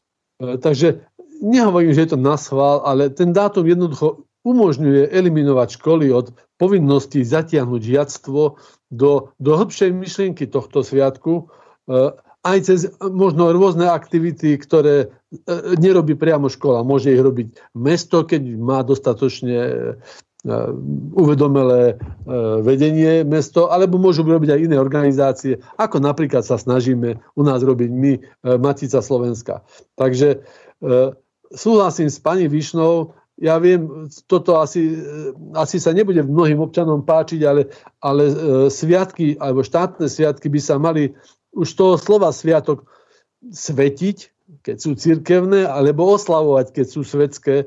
Hej? A nie e, kopať e, zemiaky práve vtedy, alebo, alebo výletovanie. Na výletovanie sú iné dni, či už prázdniny, dovolenky, víkendy ja viem, že to strašne vonia tým prvým májom, že to bolo na silu a tak, ale, ale keď akože čo, čo potom dáva ten sviatok? My to videli veľakrát v tých posmešných reláciách, ktoré sme financovali zo štátneho rozpočtu, že sa pýtali v deň štátneho sviatku ľudí, že aký je sviatok a oni ani nevedeli, ale, ale voľno a chce, chcieť mať to zaplatené, chcú mať. No, toto sa podľa mňa úplne, úplne vyníma v podstate toho sviatku. No a na záver iba tá nádherná pesnička, ktorá zaznela, je krásna, je pre mňa taká adeptka na jednu z takých polohým, lebo hymnu už máme a e, naspievajú skupina Hrza a bola vo filme Svinia. Ano. Takže Perfektne. som sa trafil. Výborne. Ja pripomeniem našim poslucháčom, že od pol štvrt, pardon, 5. či od 16. hodiny 30. minúty je zapnuté telefónne číslo plus 421 910 473 440 ešte raz plus 421 910 473 440. Pokiaľ máte otázky na našich e, štyroch hostí, ktorými sú pani Margareta Višna, pán Ivan Hazucha, pán Rafael Rafaj a pán e, doktor Pavlov, tak e, môžete volať. Samozrejme môžete využiť aj aplikácie e, spojené s týmto číslom, to znamená WhatsApp, Viber, Telegram, Signál. Pani Višna, odozdávam vám slovo. Áno, tak po, po, ideme pokračovať teda, e, aby sme sa trošku pohli z miesta. Ja by som tak e, na úvod tej, celej tej problematiky prečítala zo pár takých stanovísk a vyjadrení odborníka nášho docenta Drgonca, emeritného sudcu Ústavného súdu Slovenskej republiky, aby sme teda odborníka videli, počuli teda, že e, aký máme na Slovensku momentálne stav. Napríklad aj v covidovej ére základné práva majú chrániť človeka. Ústavný zákon o bezpečnosti štátu v čase vojny, vojnového stavu a okrem iného aj núdzového stavu teda ústavný zákon je doplnkom k ústave. To znamená, že všetko, čo je určené v ústave, je pre štátne orgány záväzné aj vo chvíli, keď uvažujú o uplatnení ústavného zákona o núdzovom stave. A ústava hovorí celkom jasne, že štátny orgán môže len to, čo mu výslovne dovoluje ústava. Ústava nedovoluje ani predložiť núdzový stav, ani v zápäti po jednom núdzovom stave konať ďalší núdzový stav. Čiže to bolo, som presvedčený teda, ako hovorí pán docent, umyselné chcenie porušiť ústavu zo strany premiéra. Ďalej, slovenské súdy už začali snahe zakláčiť sa vláde rozhodovať v nesúlade s ústavou Slovenskej republiky a medzinárodnými dohovormi. Koronavírusom ospravedlňujú porušenie ústavy. Presadzované justičné zmeny sú nehorázne, hanebne účelové. Alebo na Slovensku de facto zaniká súdna moc. Jej miesto preberajú inkvizičné zhromaždenia v talároch, ktoré vopred nepochybujú o vine nevinného človeka. To je ako na túto situáciu aktuálnu, to sú z priebehu jedného roka vyjadrenie pána docenta Drgonca. Žiaľ Bohu, na vyjadrenie činnosti menšinových strán alebo politikov nemáme žiadne nejaké, alebo aspoň som teda nezaregistrovala, ani som, aj keď som hľadala aj teraz, neviem o tom, že by boli nejaké vyjadrenie, hoci si myslím, že sú tu veľké porušenia E, či už, či už pri tých činnosti, alebo vôbec na e, tých politické programy. Takže e, toto nevieme nič povedať k tomuto. Len, len ako k tejto epidemickej situácii máme vyjadrenie. Škoda toho, lebo ja som už viackrát o tomto hovorila, že tieto politické programy menšinových strán nie, sú v poriadku. No a čo sa týka ešte tý, tý, tý, keď hovoríme o tom delení územia a E, občanov, ľudí, tak som si trošku poprezerala tie programové vyhlásenia vlády a iba v roku 2012 až 16 tom PVčku som našla, že teda nie, nie je, nie je, vláda nechce byť zameraná na, teda nechce tú nedeliteľnosť ľudských práv a základných slobod. Hej. Teda usiluje o tú nedeliteľnosť aby teda neboli e, zvýhodňované isté skupiny, hoci nič z toho sa teda nepodarilo, však to už, to už je jasné. No e, ešte sa spomínali aj tie regióny ako územie, že súdržnosť e, regióny, súdržnosť regiónov, aby neboli tie veľké e, rozdiely, nemyslí sa to v tom zmysle, že by teda nejako, nejako inak mali byť delené, ale e, posledné dve, za vlá, posledné dve PVčka za e, vlády s účasťou Smeru. Ja som si to všimla, neviem, či je to náhodne, alebo či je to len tak. Tá súdržnosť regiónov, na súdržnosť regiónov tá kapitola bola napojená na e, starostlivosť práva, neviem už ako to bolo, národnostných menšín také divné prepojenie v súvislosti s národnostnými menšinami a súdržnosťou regiónov, alebo teda nedeliteľnosti územia v podstate. Takže e, to sú hrozostrašné vyjadrenia podľa mňa a e, to už neviem, že o aký stav ani tu ide, ale my to všetci samozrejme pociťujeme, že a dlhodobo, čo sa týka nie len tejto epidemickej situácii, ale aj na juhu Slovenska, že táto ústava je veľakrát e, porušovaná a nedodržiava sa to, čo vlastne sa tam deklaruje. Chcete sa niekto ďalší zapojiť? Pán Rafaj alebo pán Hazucha? Ja by som teda nadviazal na pani, na pani Višnu v tom, že Eh, alebo, alebo urobil nejaký taký sumar, že eh, ľudia očakávajú predovšetkým, že všetci si budeme rovní. To je asi alfa a omega eh, požiadaviek každého bez ohľadu na to, kde žije, akú má sociálnu alebo zdravotnú svoju situáciu a žiaľ Bohu, toto sa nedieje, pretože v praxi stále vidíme na jednej strane diskrimináciu, ale E, paradoxne diskrimináciu väčšiny. A diskriminácia väčšiny sa vždy deje iba v totalite. Historicky vždy nejaká angažovaná e, skupinka, ktorá vyznávala istú e, ideológiu, sa zmocnila vlády v štáte, či už to bol nacizmus alebo komunizmus alebo marxleninizmus a nastolila vlastne diktatúru a znevýhodňovala potom väčšinu. Veď e, povedzme si otvorene, e, komunistov tu bolo 500 tisíc oproti 15 miliónom ďalších nestraníkov. No, no, no. Um, Takže, Pán Rafaj, no, zastavím vás. Komunistov bolo 1,7 milióna. E, čiže ja, zhruba bolo... 11%. No, keby no, niektoré strany mali toľko... Áno, dobre. Áno, ale Viete, pán Hazucha, zase nechytajme sa za slovička. Ja si myslím, že všetci poznáme, o čom bol február 200 tisíc ľudí bolo na námestí a prišla deputácia k prezidentovi mm-hmm. s otázkou, či má uvoľniť e, súdru Gotwald ľudové milície, ktoré boli vyzbrojené. Takže to bol jednoznačne púč a, a e, toto má chrániť, toto má chrániť práve aj ústava a, a vlastne právny charakter štátu, ktorý tu nie je, pretože porušuje sa hneď prvý článok ústavy a to je Vyplýva to z tej našej historickej skúsenosti, e, že štát sa nesmie riadiť nejakou ideológiou.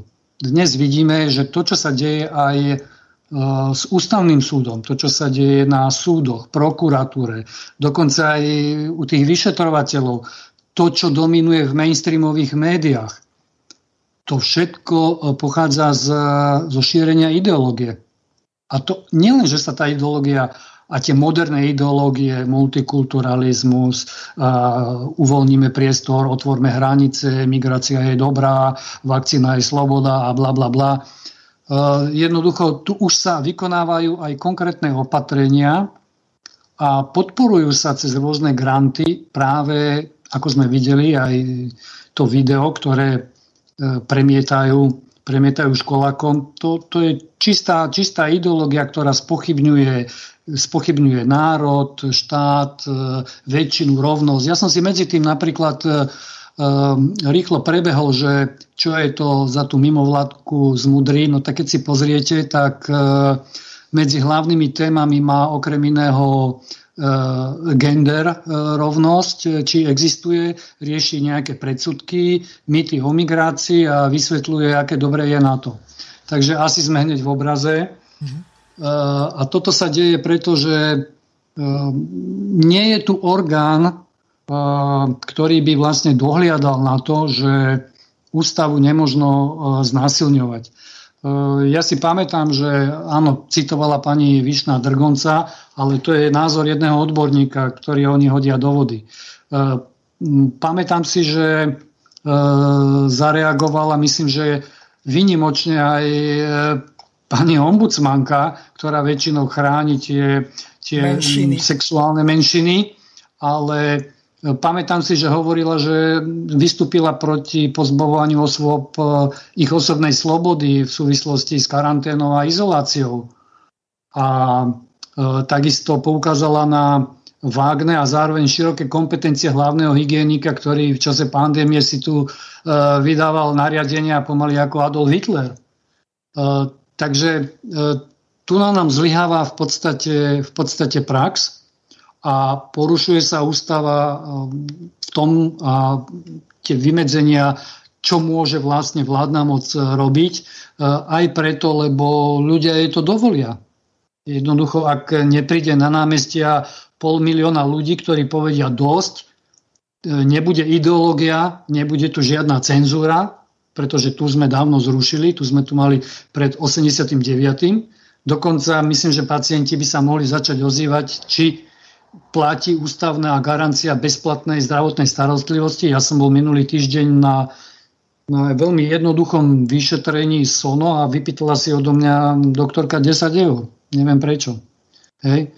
Takže e, to, čo nám chyba, nie je, ako niektorí hovoria, no to by som chcel upozorniť, možno, že rozšíriť tú debatu, že e, nefunguje nám tu nič, tak e, založme štát na novo a založme si novú ústavu. Nie. Ono je to, stojí to na dobrých základoch, ale žiaľ Bohu sú tu zlí nájomcovia tej našej slovenskej vinice. Ja som v sobotu tam povedal na tom zhromaždení prihovo, um, prirovnanie z Evanielia keď sa Ježiša a farizei pýtali, že odkiaľ on takto rozpráva, ako my teraz tu, hej, takto slobodne, že sa dožadujeme niečoho, tak on sa tiež niečoho dožadoval a že kde, kde, kde je tá právomoc. No on im povedal to známe prirovnanie, že e, založil si teda človek vinicu, vysadil ju, e, potom si na, na, našiel nájomcov, lebo on odišiel do zahraničia a na konci úrody chcel teda svoj podiel.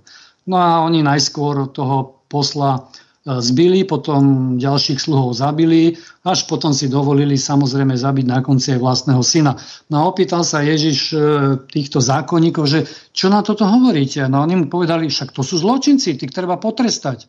No a presne toto je podľa mňa podobenstvo na súčasnú situáciu, že občania národ sú vlastne e, majiteľmi tejto slovenskej vinice, ktorá sa volá Slovenská republika a tí, čo sú súčasne pri moci, to sú vlastne len nájomníci, ktorí tú vinicu majú obospodarovať tak, aby jednoducho bolo prerozdielovať e, e,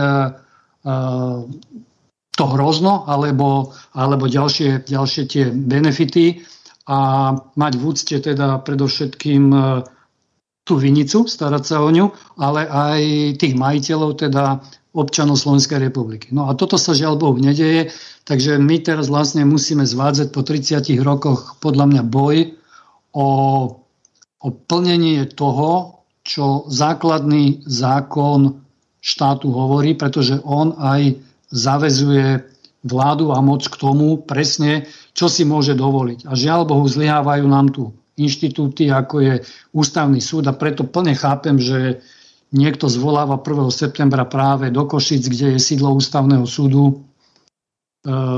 zhromaždenie protestné, pretože myslím si, že tam, tam, tam zlyháva niečo, čo e, zákonodárca predpokladal, že budú to tak kvalitní ľudia, tak neohybní ľudia, ktorí si nevypočujú najskôr, čo hovorí e, pani ministerka, aký má svoj názor, že dopredu hovorí, že niečo bude neústavné a o dva týždne na toto isté zopakuje ústavný súd. Takže e, treba sa jednoducho začať e, ozývať a, a, a možno, že dávať aj na generálnu prokuratúru, ktorá môže v istom zmysle dávať podnety na ústavný súd, a, ale zároveň konať aj voči niektorým ústavným činiteľom, pokiaľ sa porušuje aj, aj ústava, napríklad čo sa týka ideológie, alebo, alebo aj tej cenzúry, alebo pošliapávania základných práv a slobod. Bohužiaľ, e, to je posledná poznámka, to, čo doteraz e, chýbalo vo vzťahu k ústavnému súdu, bola možnosť e, fyzických alebo aj právnických osôb e, vyvolať konanie o súlade právnych predpisov s ústavou, teda podať hoci akému občanovi alebo skupine občanov tzv. ústavnú stiažnosť. Dnes to môže len generálny prokurátor, ombudsmanka alebo 30 poslancov, tak zhruba, keď to povieme. A táto možnosť tu bude, ale žiaľ Bohu, až od roku 2025, keď už možno túto možnosť ani nebudeme mať e, kvôli čomu využiť. Žiaľ Bohu sa obávam. Pani Višna, nech sa páči, môžete pokračovať. No ja dávam slovo mm, ostatným kolegom, nech teda sa vyjadria ešte k tomu, ak chcú, alebo potom môžeme pokračovať e, jednotlivými ustanoveniami. Pán Štefan alebo pán Ivan, nech sa páči. No, Nie, myslím si, že Raf, Rafi hovoril dosť, že netreba ho doplňovať. Vyčerpal tému. Ak by boli otázky poslucháčov, možno by bolo... Zatiaľ žiadne neprišli, pripomeniem kontakty studio.bb.juh zavináč gmail.com alebo tá istá e-mailová adresa studio.bb.juh zavináč slobodnyvysielac.sk Na tieto dve e-mailové adresy môžete písať otázky. Taktiež eh, môžete využiť, eh, pokiaľ eh, ste pripojení na WhatsApp, Viber, Telegram, Signál, aj chat v nich, pokiaľ niečo príde, tak prečítam. Takže Ivko? E, podobne ako, ako e, predrečník, e, tiež som toho názoru, že v tejto myšlienkovej línii pán Rafaj úplne vyčerpala k tomu niečo dodať. Takže, Takže ideme neviem ďalej. ďalej Áno. Áno. Takže podľa toho zvoleného kľúča, e, delenie územia a, a ľudí, e, poďme ďalej, preambula, základné ustanovenia. V preambule sa spomína my, národ slovenský, usilujúca o uplatňovanie demokratickej formy vlády, záruky slobodného života, rozvoja duchovnej kultúry a hospodárskej politiky. Tak e, už sme to viackrát hovorili aj v predošlých reláciách, aké útoky sa, aké snahy o, o zlikvidovanie ústave slovenského národa vláda boli už, už od roku 2012, čo, čo si len tak aj pamätám, ako e, strana SAS spolu s Mostom, to je také prirodzené e, spojenie, žiadali vyhodiť e, z preambuly ústavy národ slovenský a namiesto toho nechať iba alebo uviezť iba my občania. Tam bolo, evid- bolo evidentné, že to išlo iba vyslovene, e, aspoň teda Saske, o, aspoň teda si myslím, že jej vtedy, v tej chvíli, lebo do, potom sa už o tom teda myslím ani neuvažovalo v tejto strane, e, takáto, takáto požiadavka nebola, alebo nejaký, nejaká iniciatíva u Mostárov aj SMK, to je teda e, po, prirodzené, pre nich je to trvalé. No a vtedy boli v politickej opozícii, takže, e, takže to bolo, išlo vyslovene podľa mňa Saske o nejaký, teda, nejaký politický ťah. Dlhodobo, dlhodobá požiadavka zmen, zmeny preambuly, eh, práve tak tento, tento, to, tento národ slovenský, to ide najmä týmto menšinovým politickým stranám. Tie myslím si, že už, už od 90. rokov a hlavne v tých politických programoch sa oni prejavujú takto. To, to je e, to, ako som spomínala, že nikto to nesleduje alebo teda nevenuje tomu nejaká pozornosť. A pravda, to je potom aj dôvod toho, aj dôsledky prichádzajú takéto, ako sme videli pri tom šamorinskom e, pomníku. To, je, to sú všetko dôsledky podľa môjho názoru, lebo ustupujeme, ustupujeme, nereagujeme a toto sú výsledky. E, naposledy e, si možno spomínate v Lani, to bolo, keď e, prišla delegácia na výročie z toho výročia Trianonu. Delegácia SMK doniesla tú deklaráciu, na čo sa tak rozpajedil predseda vlády ešte tedy Matovič. A samozrejme aj v tej deklarácii menšiny, menšina, teda politickí predstaviteľe menšiny, aby sme boli presní, pretože treba to rozlišovať, nie bežní občania žiadali slobodné využívanie národných symbolov a jazyková rovnocennosť do preambuly a uznanie maďarskej menšiny za štátotvornú. Tak e, to sú tie ich sústavné e, výpady. Nie je na to žiadne opodstatnenie, ale to ich ako nezaujíma. E, základné ustanovenie, prejdem aspoň dva také odseky, alebo teda dva konkrétne také príklady a potom môžeme diskutovať. Štátna moc pochádza od občanov, územie Slovenskej republiky je jednotné a nedeliteľné. Na území Slovenskej republiky je štátnym jazykom slovenský jazyk, nadobúdanie a strata občianstva Slovenskej republiky. To sú také jednotlivé, som vybrala také e, odstavce alebo e, myšlienky, ktoré teda, ako hovoríme o tom delení územia a, a ľudí.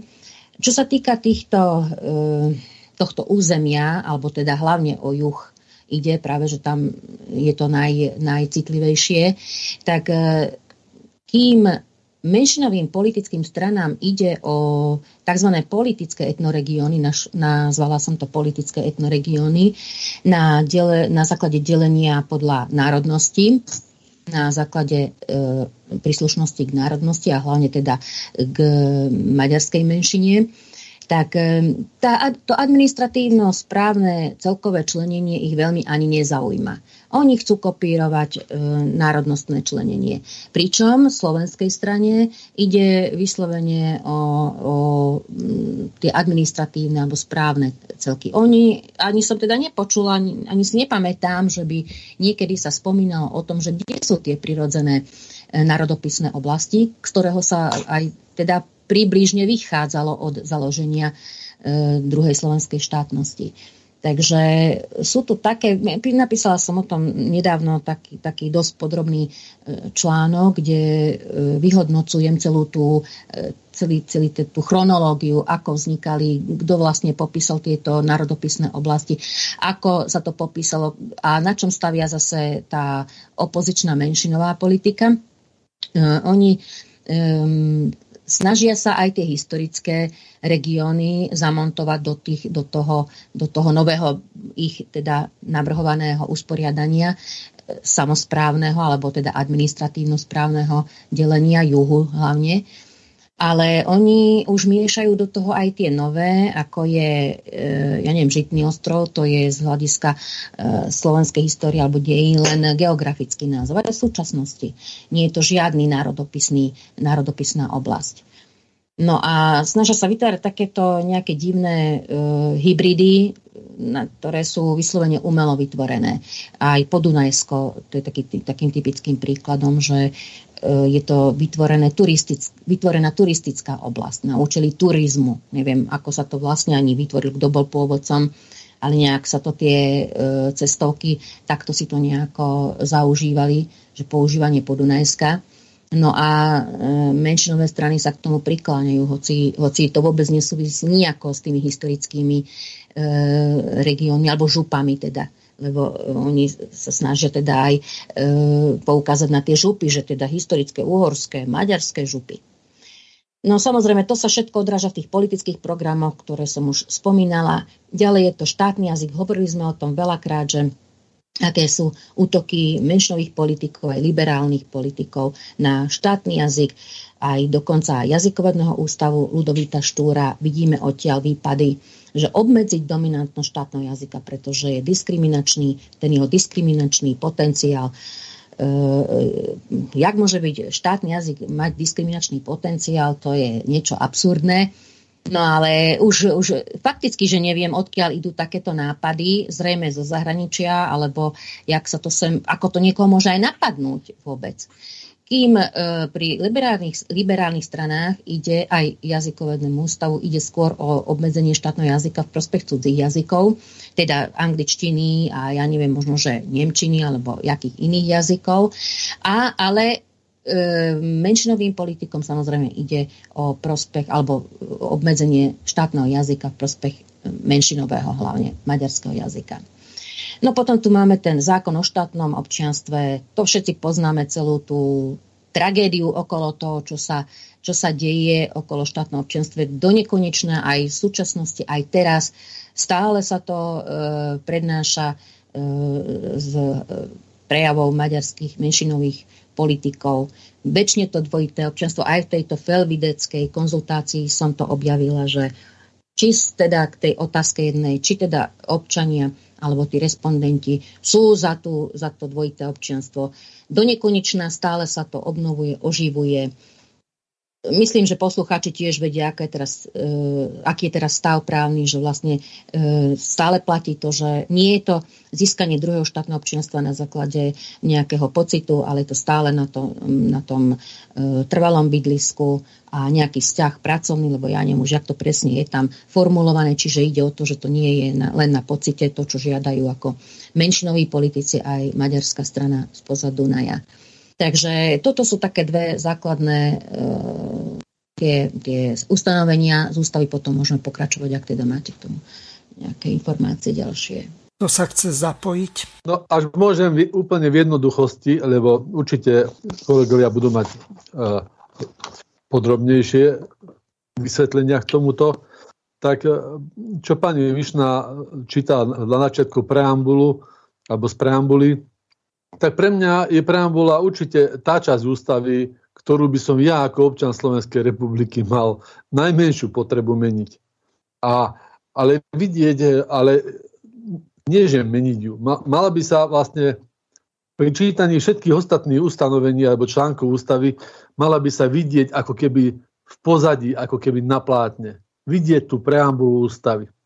To je pre mňa najdôležitejšie a pre mňa ako laika a neprávnika aj najkrajšia časť ústavy. Takže e, to, že aké sú na to tlaky, e, chvála Bohu, sme im nepodľahli a zostala preambula tak, ako, ako preambula bola. No a e, na tie, na tie určité tlaky, ktoré sú aj, aj v iných veciach, tak alebo na, na tie či sa týka štátneho jazyka alebo územia, alebo tak. Ja si myslím, že je potreba ísť vlastnou cestou.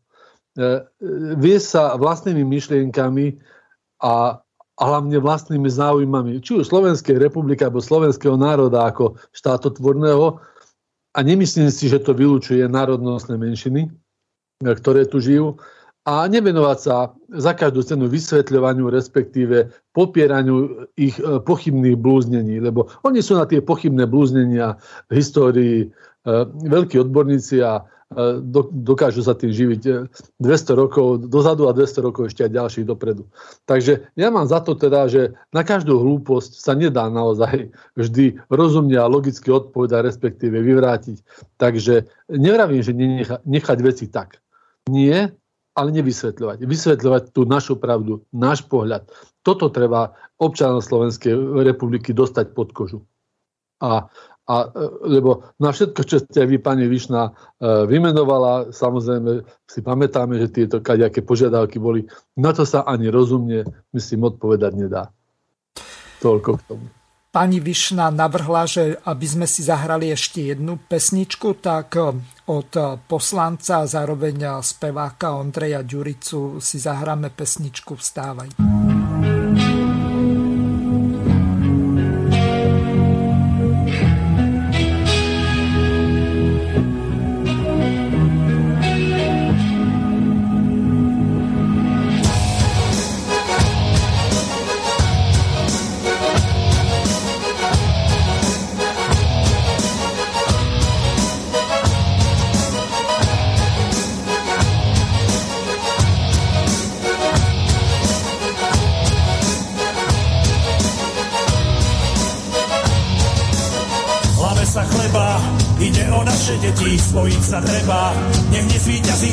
Ti Petra, národ holubičí. Nenaleď slubom, lebo skončí zle. Neboj sa teraz, máme tu správnu silu, všetky nám hrudi. Rovnaké srdcia bijú, ktoré nebijú, ešte ožijú. Prišiel čas ukradnuté vziať si späť, tak vstávaj. Zobridi svoju hlavu, vstávaj. Uvidíš silu davu, vstávaj. Toho sa s nami hrali štát a niekto ukradol. Vstávaj. Som vidí svoju hlavu, vstávaj. Sny často ľuďom klavu, vstávaj.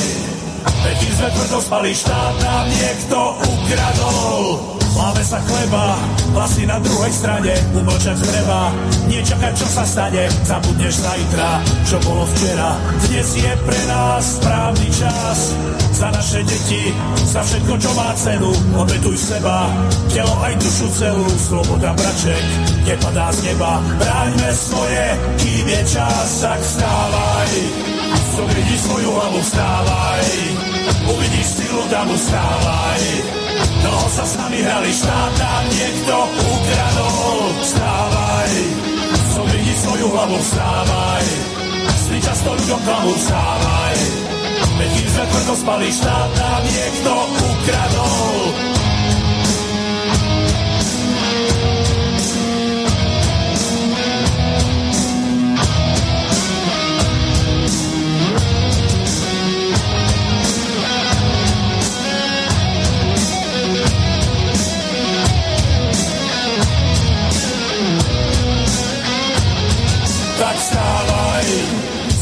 Svoju hlavu, vstávaj. Uvidíš silu davu, vstávaj. Toho sa s nami hrali, štát nám niekto ukradol. Vstávaj. Zodvihni svoju hlavu, vstávaj. Sny často ľuďom klamu, vstávaj. Veď kým sme tvrdo spali, štát nám niekto ukradol. Vstávaj. Zodvihni svoju hlavu, vstávaj. Uvidíš silu davu, vstávaj.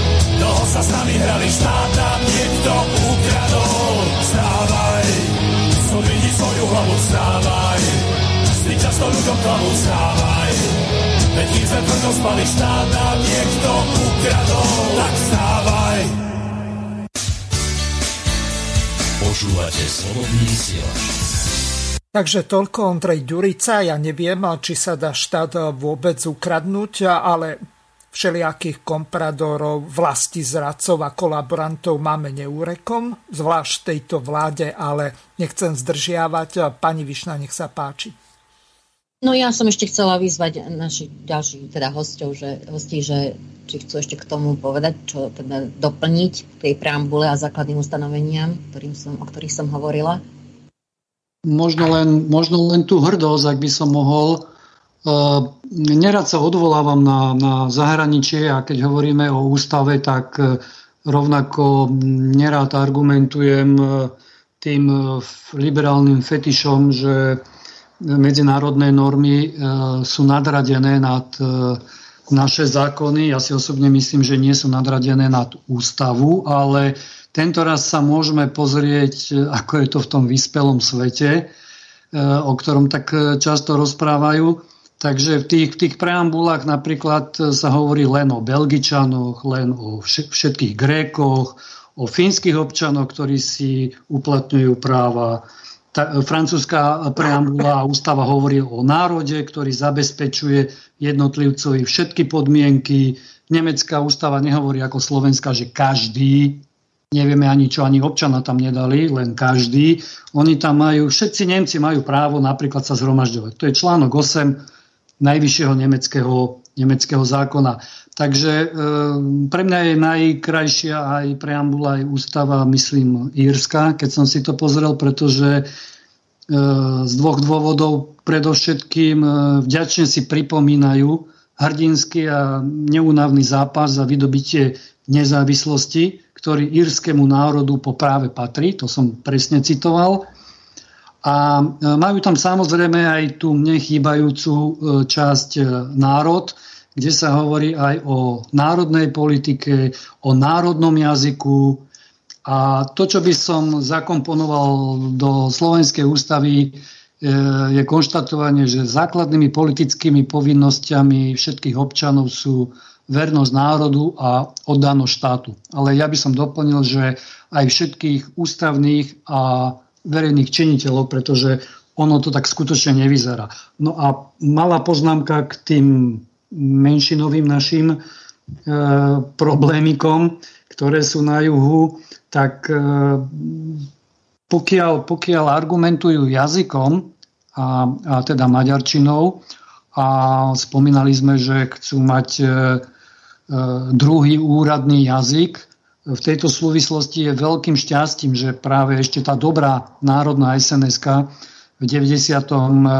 zariadila, že, že sa oddelil e, štátny a úradný jazyk, pretože dovtedy bola Slovenčina definovaná v tej federálnej ústave, alebo teda v tej aj tej slovenskej len ako úradný jazyk, takže to je veľmi dobrá vec a narážam na to preto, lebo aj výkon práv národnostných menšín v jazykovej oblasti, e, kde určuje charta, Európska charta menšinových a regionálnych jazykov, tak tam je veľmi dôležité ustanovenie, že nesmie byť na úkor oficiálnych jazykov čo sa žiaľ Bohu na Slovensku deje aj v jednotlivých obciach, dokonca už aj v nejakých tých e, regiónoch. A ani potreby ich učenia, čo sa rovnako e, deje, že vidíme, že mládež na juhu, ktorá sa hlási k maďarskej národnosti, má problém komunikovať v Slovenčine. A čo je najdôležitejšie, tak to je, že opodstatnenie na nejakú ochranu mimoriadnu a podporu týchto menšinových jazykov je vtedy, keď im hrozí zánik. Ja sa pýtam a skúste, skúsme si odpovedať. Hrozí Maďarčine na Slovensku zánik, aby mala takéto privilegia, odvolávajúca na Európsku chartu? Zatiaľ všetko také dve krátke poznámky. Uh-huh. Prišla nám otázka, alebo skôr konštatovanie relatívne dlhé, tak aspoň tú úvodnú podstatnú časť prečítam od poslucháča Ľubomíra z Košic. Dobrý deň, poprosím vás o prediskutovanie otázky, čo je to štátotvorný národ, čo je národ a čo je menšina. Konkrétne narážam na rusínsku národnosť, ku ktorej sa hlásim, aj keď rodičia obaja neboli e, Rusíni. Vyrastal som v tomto prostredí a cítim sa byť e, aj ja Rusínom. Ako vieme, Rusíni boli súčasťou prvého slovenského štátneho útvaru ako národ, ktorý bol spoluzakladateľom prvej Československej republiky. Možno ich niekto bral len ako prívesok, právne sme boli pri vzniku štátu podľa práva na rovnakej pozícii. Rusíni nemali pred vznikom Československej republiky vlastný štát, vlastnú oficiálnu reprezentáciu, ale to nemali ani Slováci a ani Česi.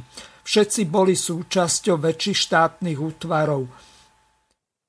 Dohodli sa, že sa spoja do jedného štátneho útvaru. Rusini majú svoj vlastný znak v rámci prvého štátneho znaku Československej republiky, hoci ten bol dosť skoro zjednodušený a obmedzený, podľa mňa nespravodlivo, len na znaky dvoch najväčších národov v Československej republike.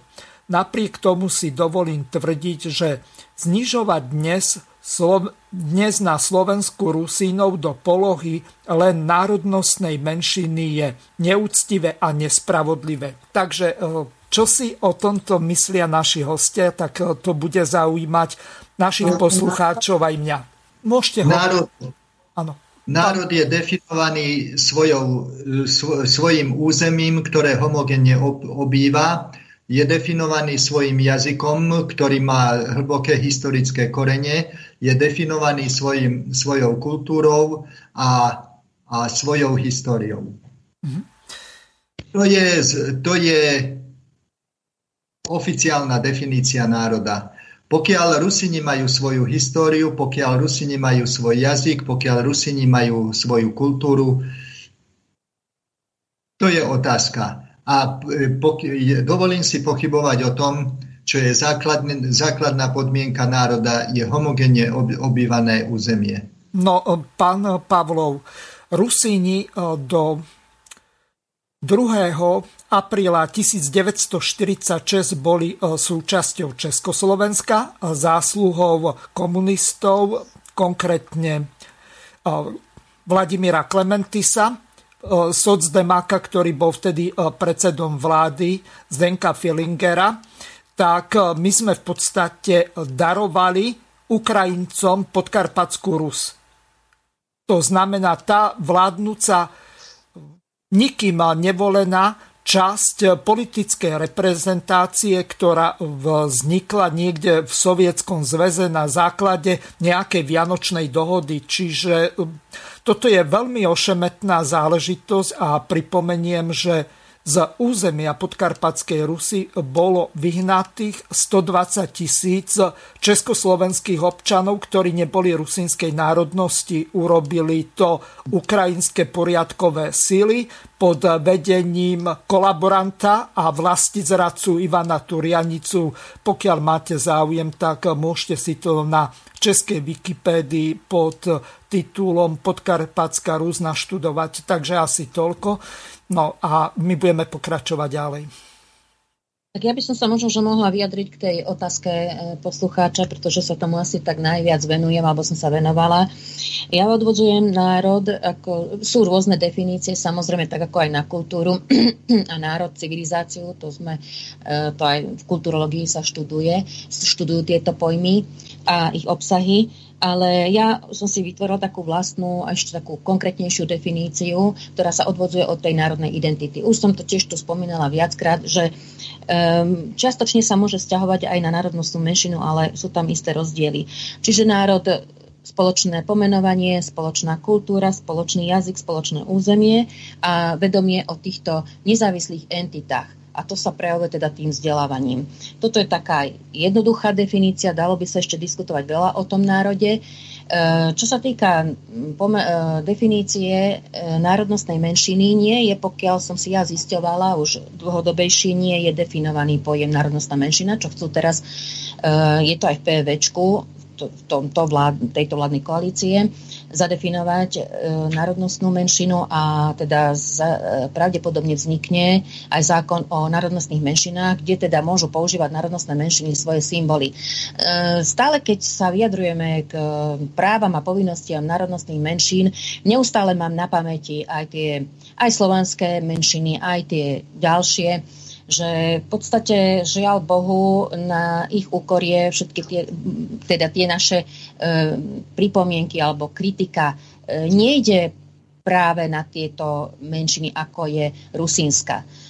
Lebo vieme, že tam nie je problém. Ale práve ide o tieto slovensko-maďarské vzťahy a túto problematiku na zmiešaných územiach na juhu. Čiže myslím, že Saska mala áno, bola to Saska a ešte nejaká politická strana vo svojom politickom programe posunúť tú rusínsku problematiku trošku ďalej. Myslím, že aj Atlas, lebo čo to tam nejaká publikácia sa priprav, mala, by sa mala pripraviť a dostali sa do, do PVčka vlastne e, takáto podpora hlavne pre e, rusínsku menšinu.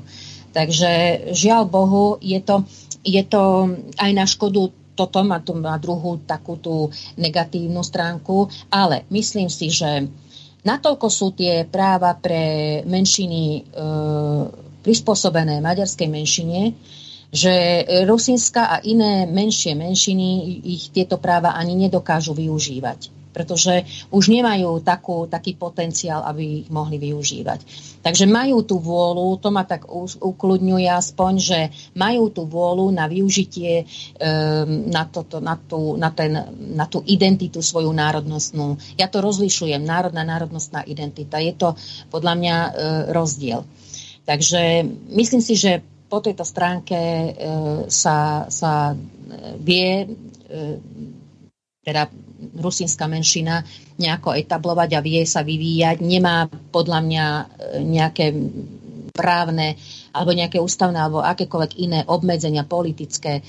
My sme v stredisku národnostných vzťahov Matice Slovenskej, navrhla som teda, keď som sa aj riaditeľkou stala, že akým, akým smerom sa bude uberať toto odborné pracovisko. Navrhla som, aby sme sa zamerali na maďarskú menšinu a na rusínsku menšinu. Samozrejme z toho pohľadu e, väčšinového štátotvorného národa. Vždy v tom kontexte.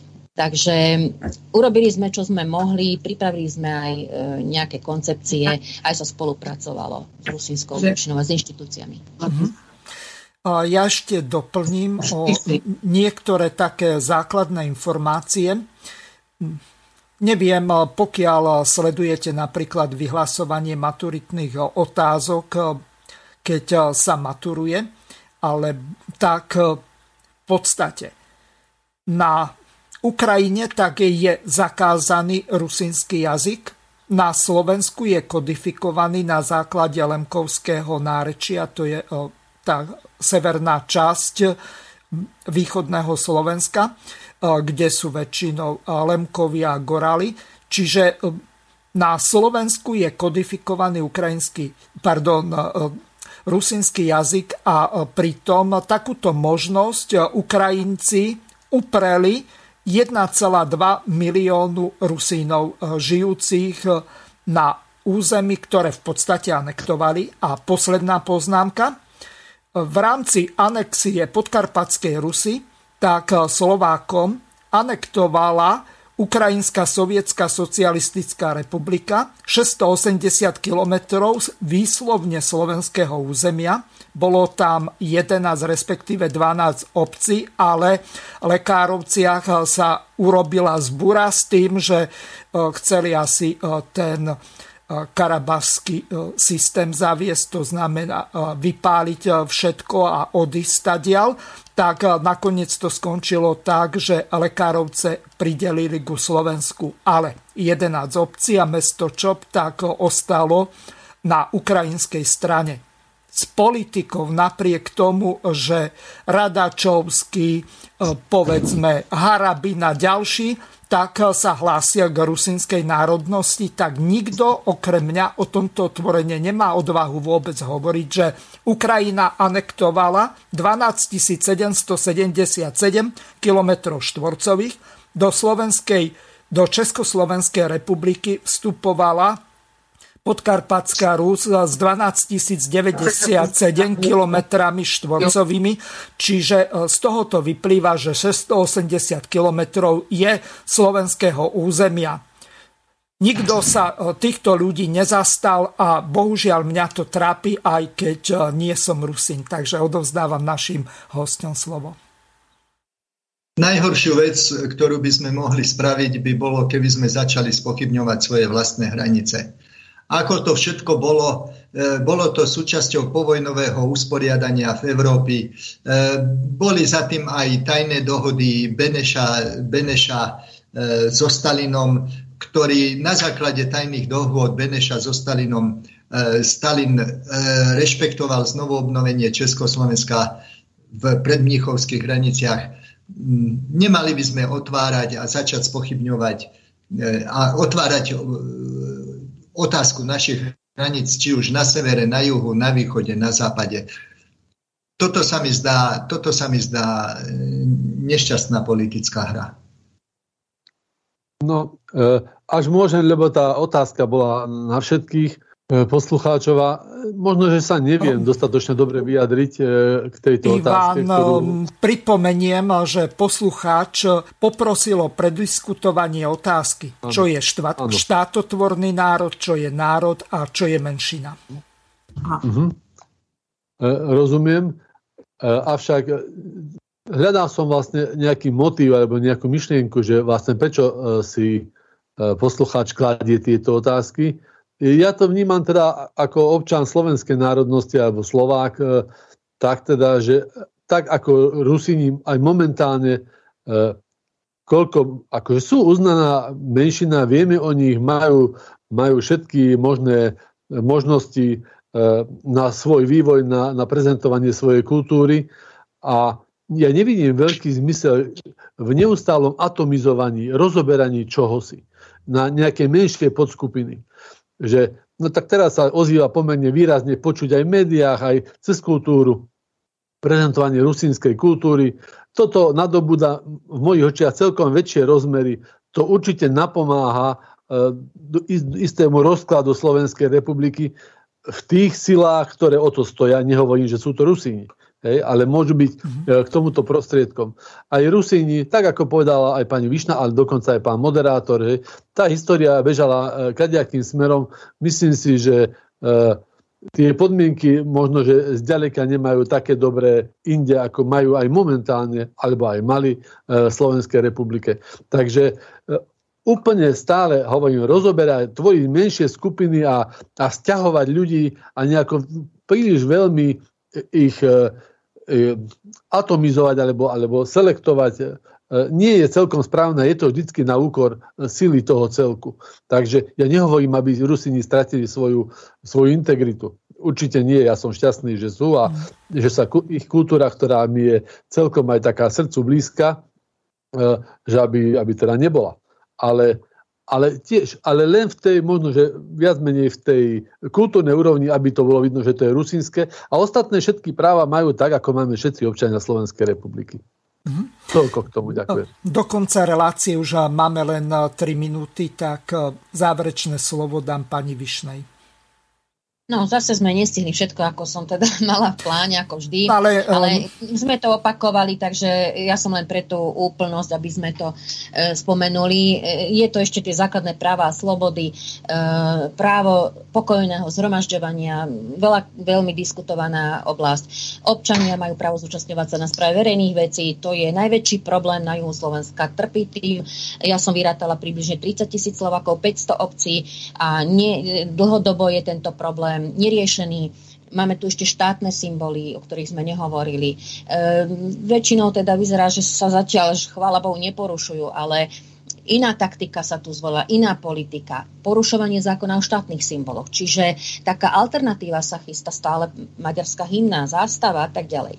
No ale na záver, aby som teda neuverala e, čas hosťom, kolegom, tak e, ja by som videla hlavne riešenie v tom, ako som to teda aj písala v mojich príspevkoch, že tuto je dlhodobá zlá e, alebo neexistujúca vnútroštátna e, národnostná politika a potom aj zahraničná. A preto máme potom aj takéto veľké problémy. To je jedna vec. A druhá vec, samozrejme, že je to zmena legislatívy a, a e, možno, že aj založenie právnickej nezávislej komisii práve na túto tému, na túto aktuálnu situáciu, ako, ako možno, že aj založenie toho vlastníckého dohľadu nad sčítaním. Myslím, že, ktorý, čo ste spomínali, pán Rafael, že to je iba eh, jeden, dvaja právnici, ale myslím, že okolo právnika pána Vajsa vznikla taká nezávislá komisia alebo nejaká iniciatíva, ktorá by sa vyjadrovala k týmto, eh, celej tejto situácii aj z iného pohľadu alebo objektívnejšie. A hlavne to, čo málo kto hovorí, je to, že treba e, tú atmosféru mediálnu a kultúrnu, aká je na Slovensku, treba úplne zmeniť, pretože tá aj vychováva ľudí a určuje ich rozmýšľanie. Toľko za mňa. Ďakujem. Ďakujem eh, veľmi pekne pani magistre Margarete Višnej, ktorá bola hostkou tejto relácie. A ďalej eh, pánovi magistrovi Rafaelovi Rafajovi, pánovi inžinierovi Ivanovi Hazuchovi a Ďakujem pánovi pekne. doktorovi Štefanovi Pavlovovi, ktorý bol takisto hostom tejto relácie. Bohužiaľ viacej času nám už eh, neostalo. Pripomeniem, že pán Michalko si s pánom Tarabom vymenil relácie, aby e, dvakrát po sebe v priebehu jedného týždňa nemal po dvoch dňoch pán Michalko aj politické rozhovory, aj trikoloru, takže teraz budeme mať reláciu politické rozhovory s Tomášom Tarabom a na budúci týždeň s pánom Romanom Michalkom.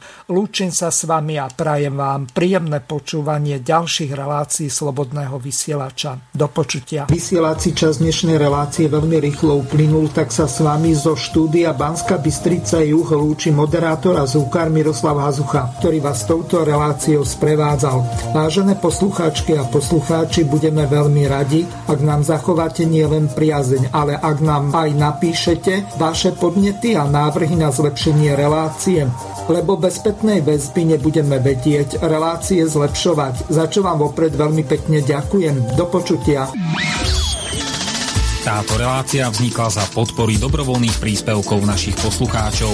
I ty sa k ním môžeš pridať. Viac informácií nájdeš na www.slobodnyvysielac.sk Ďakujeme.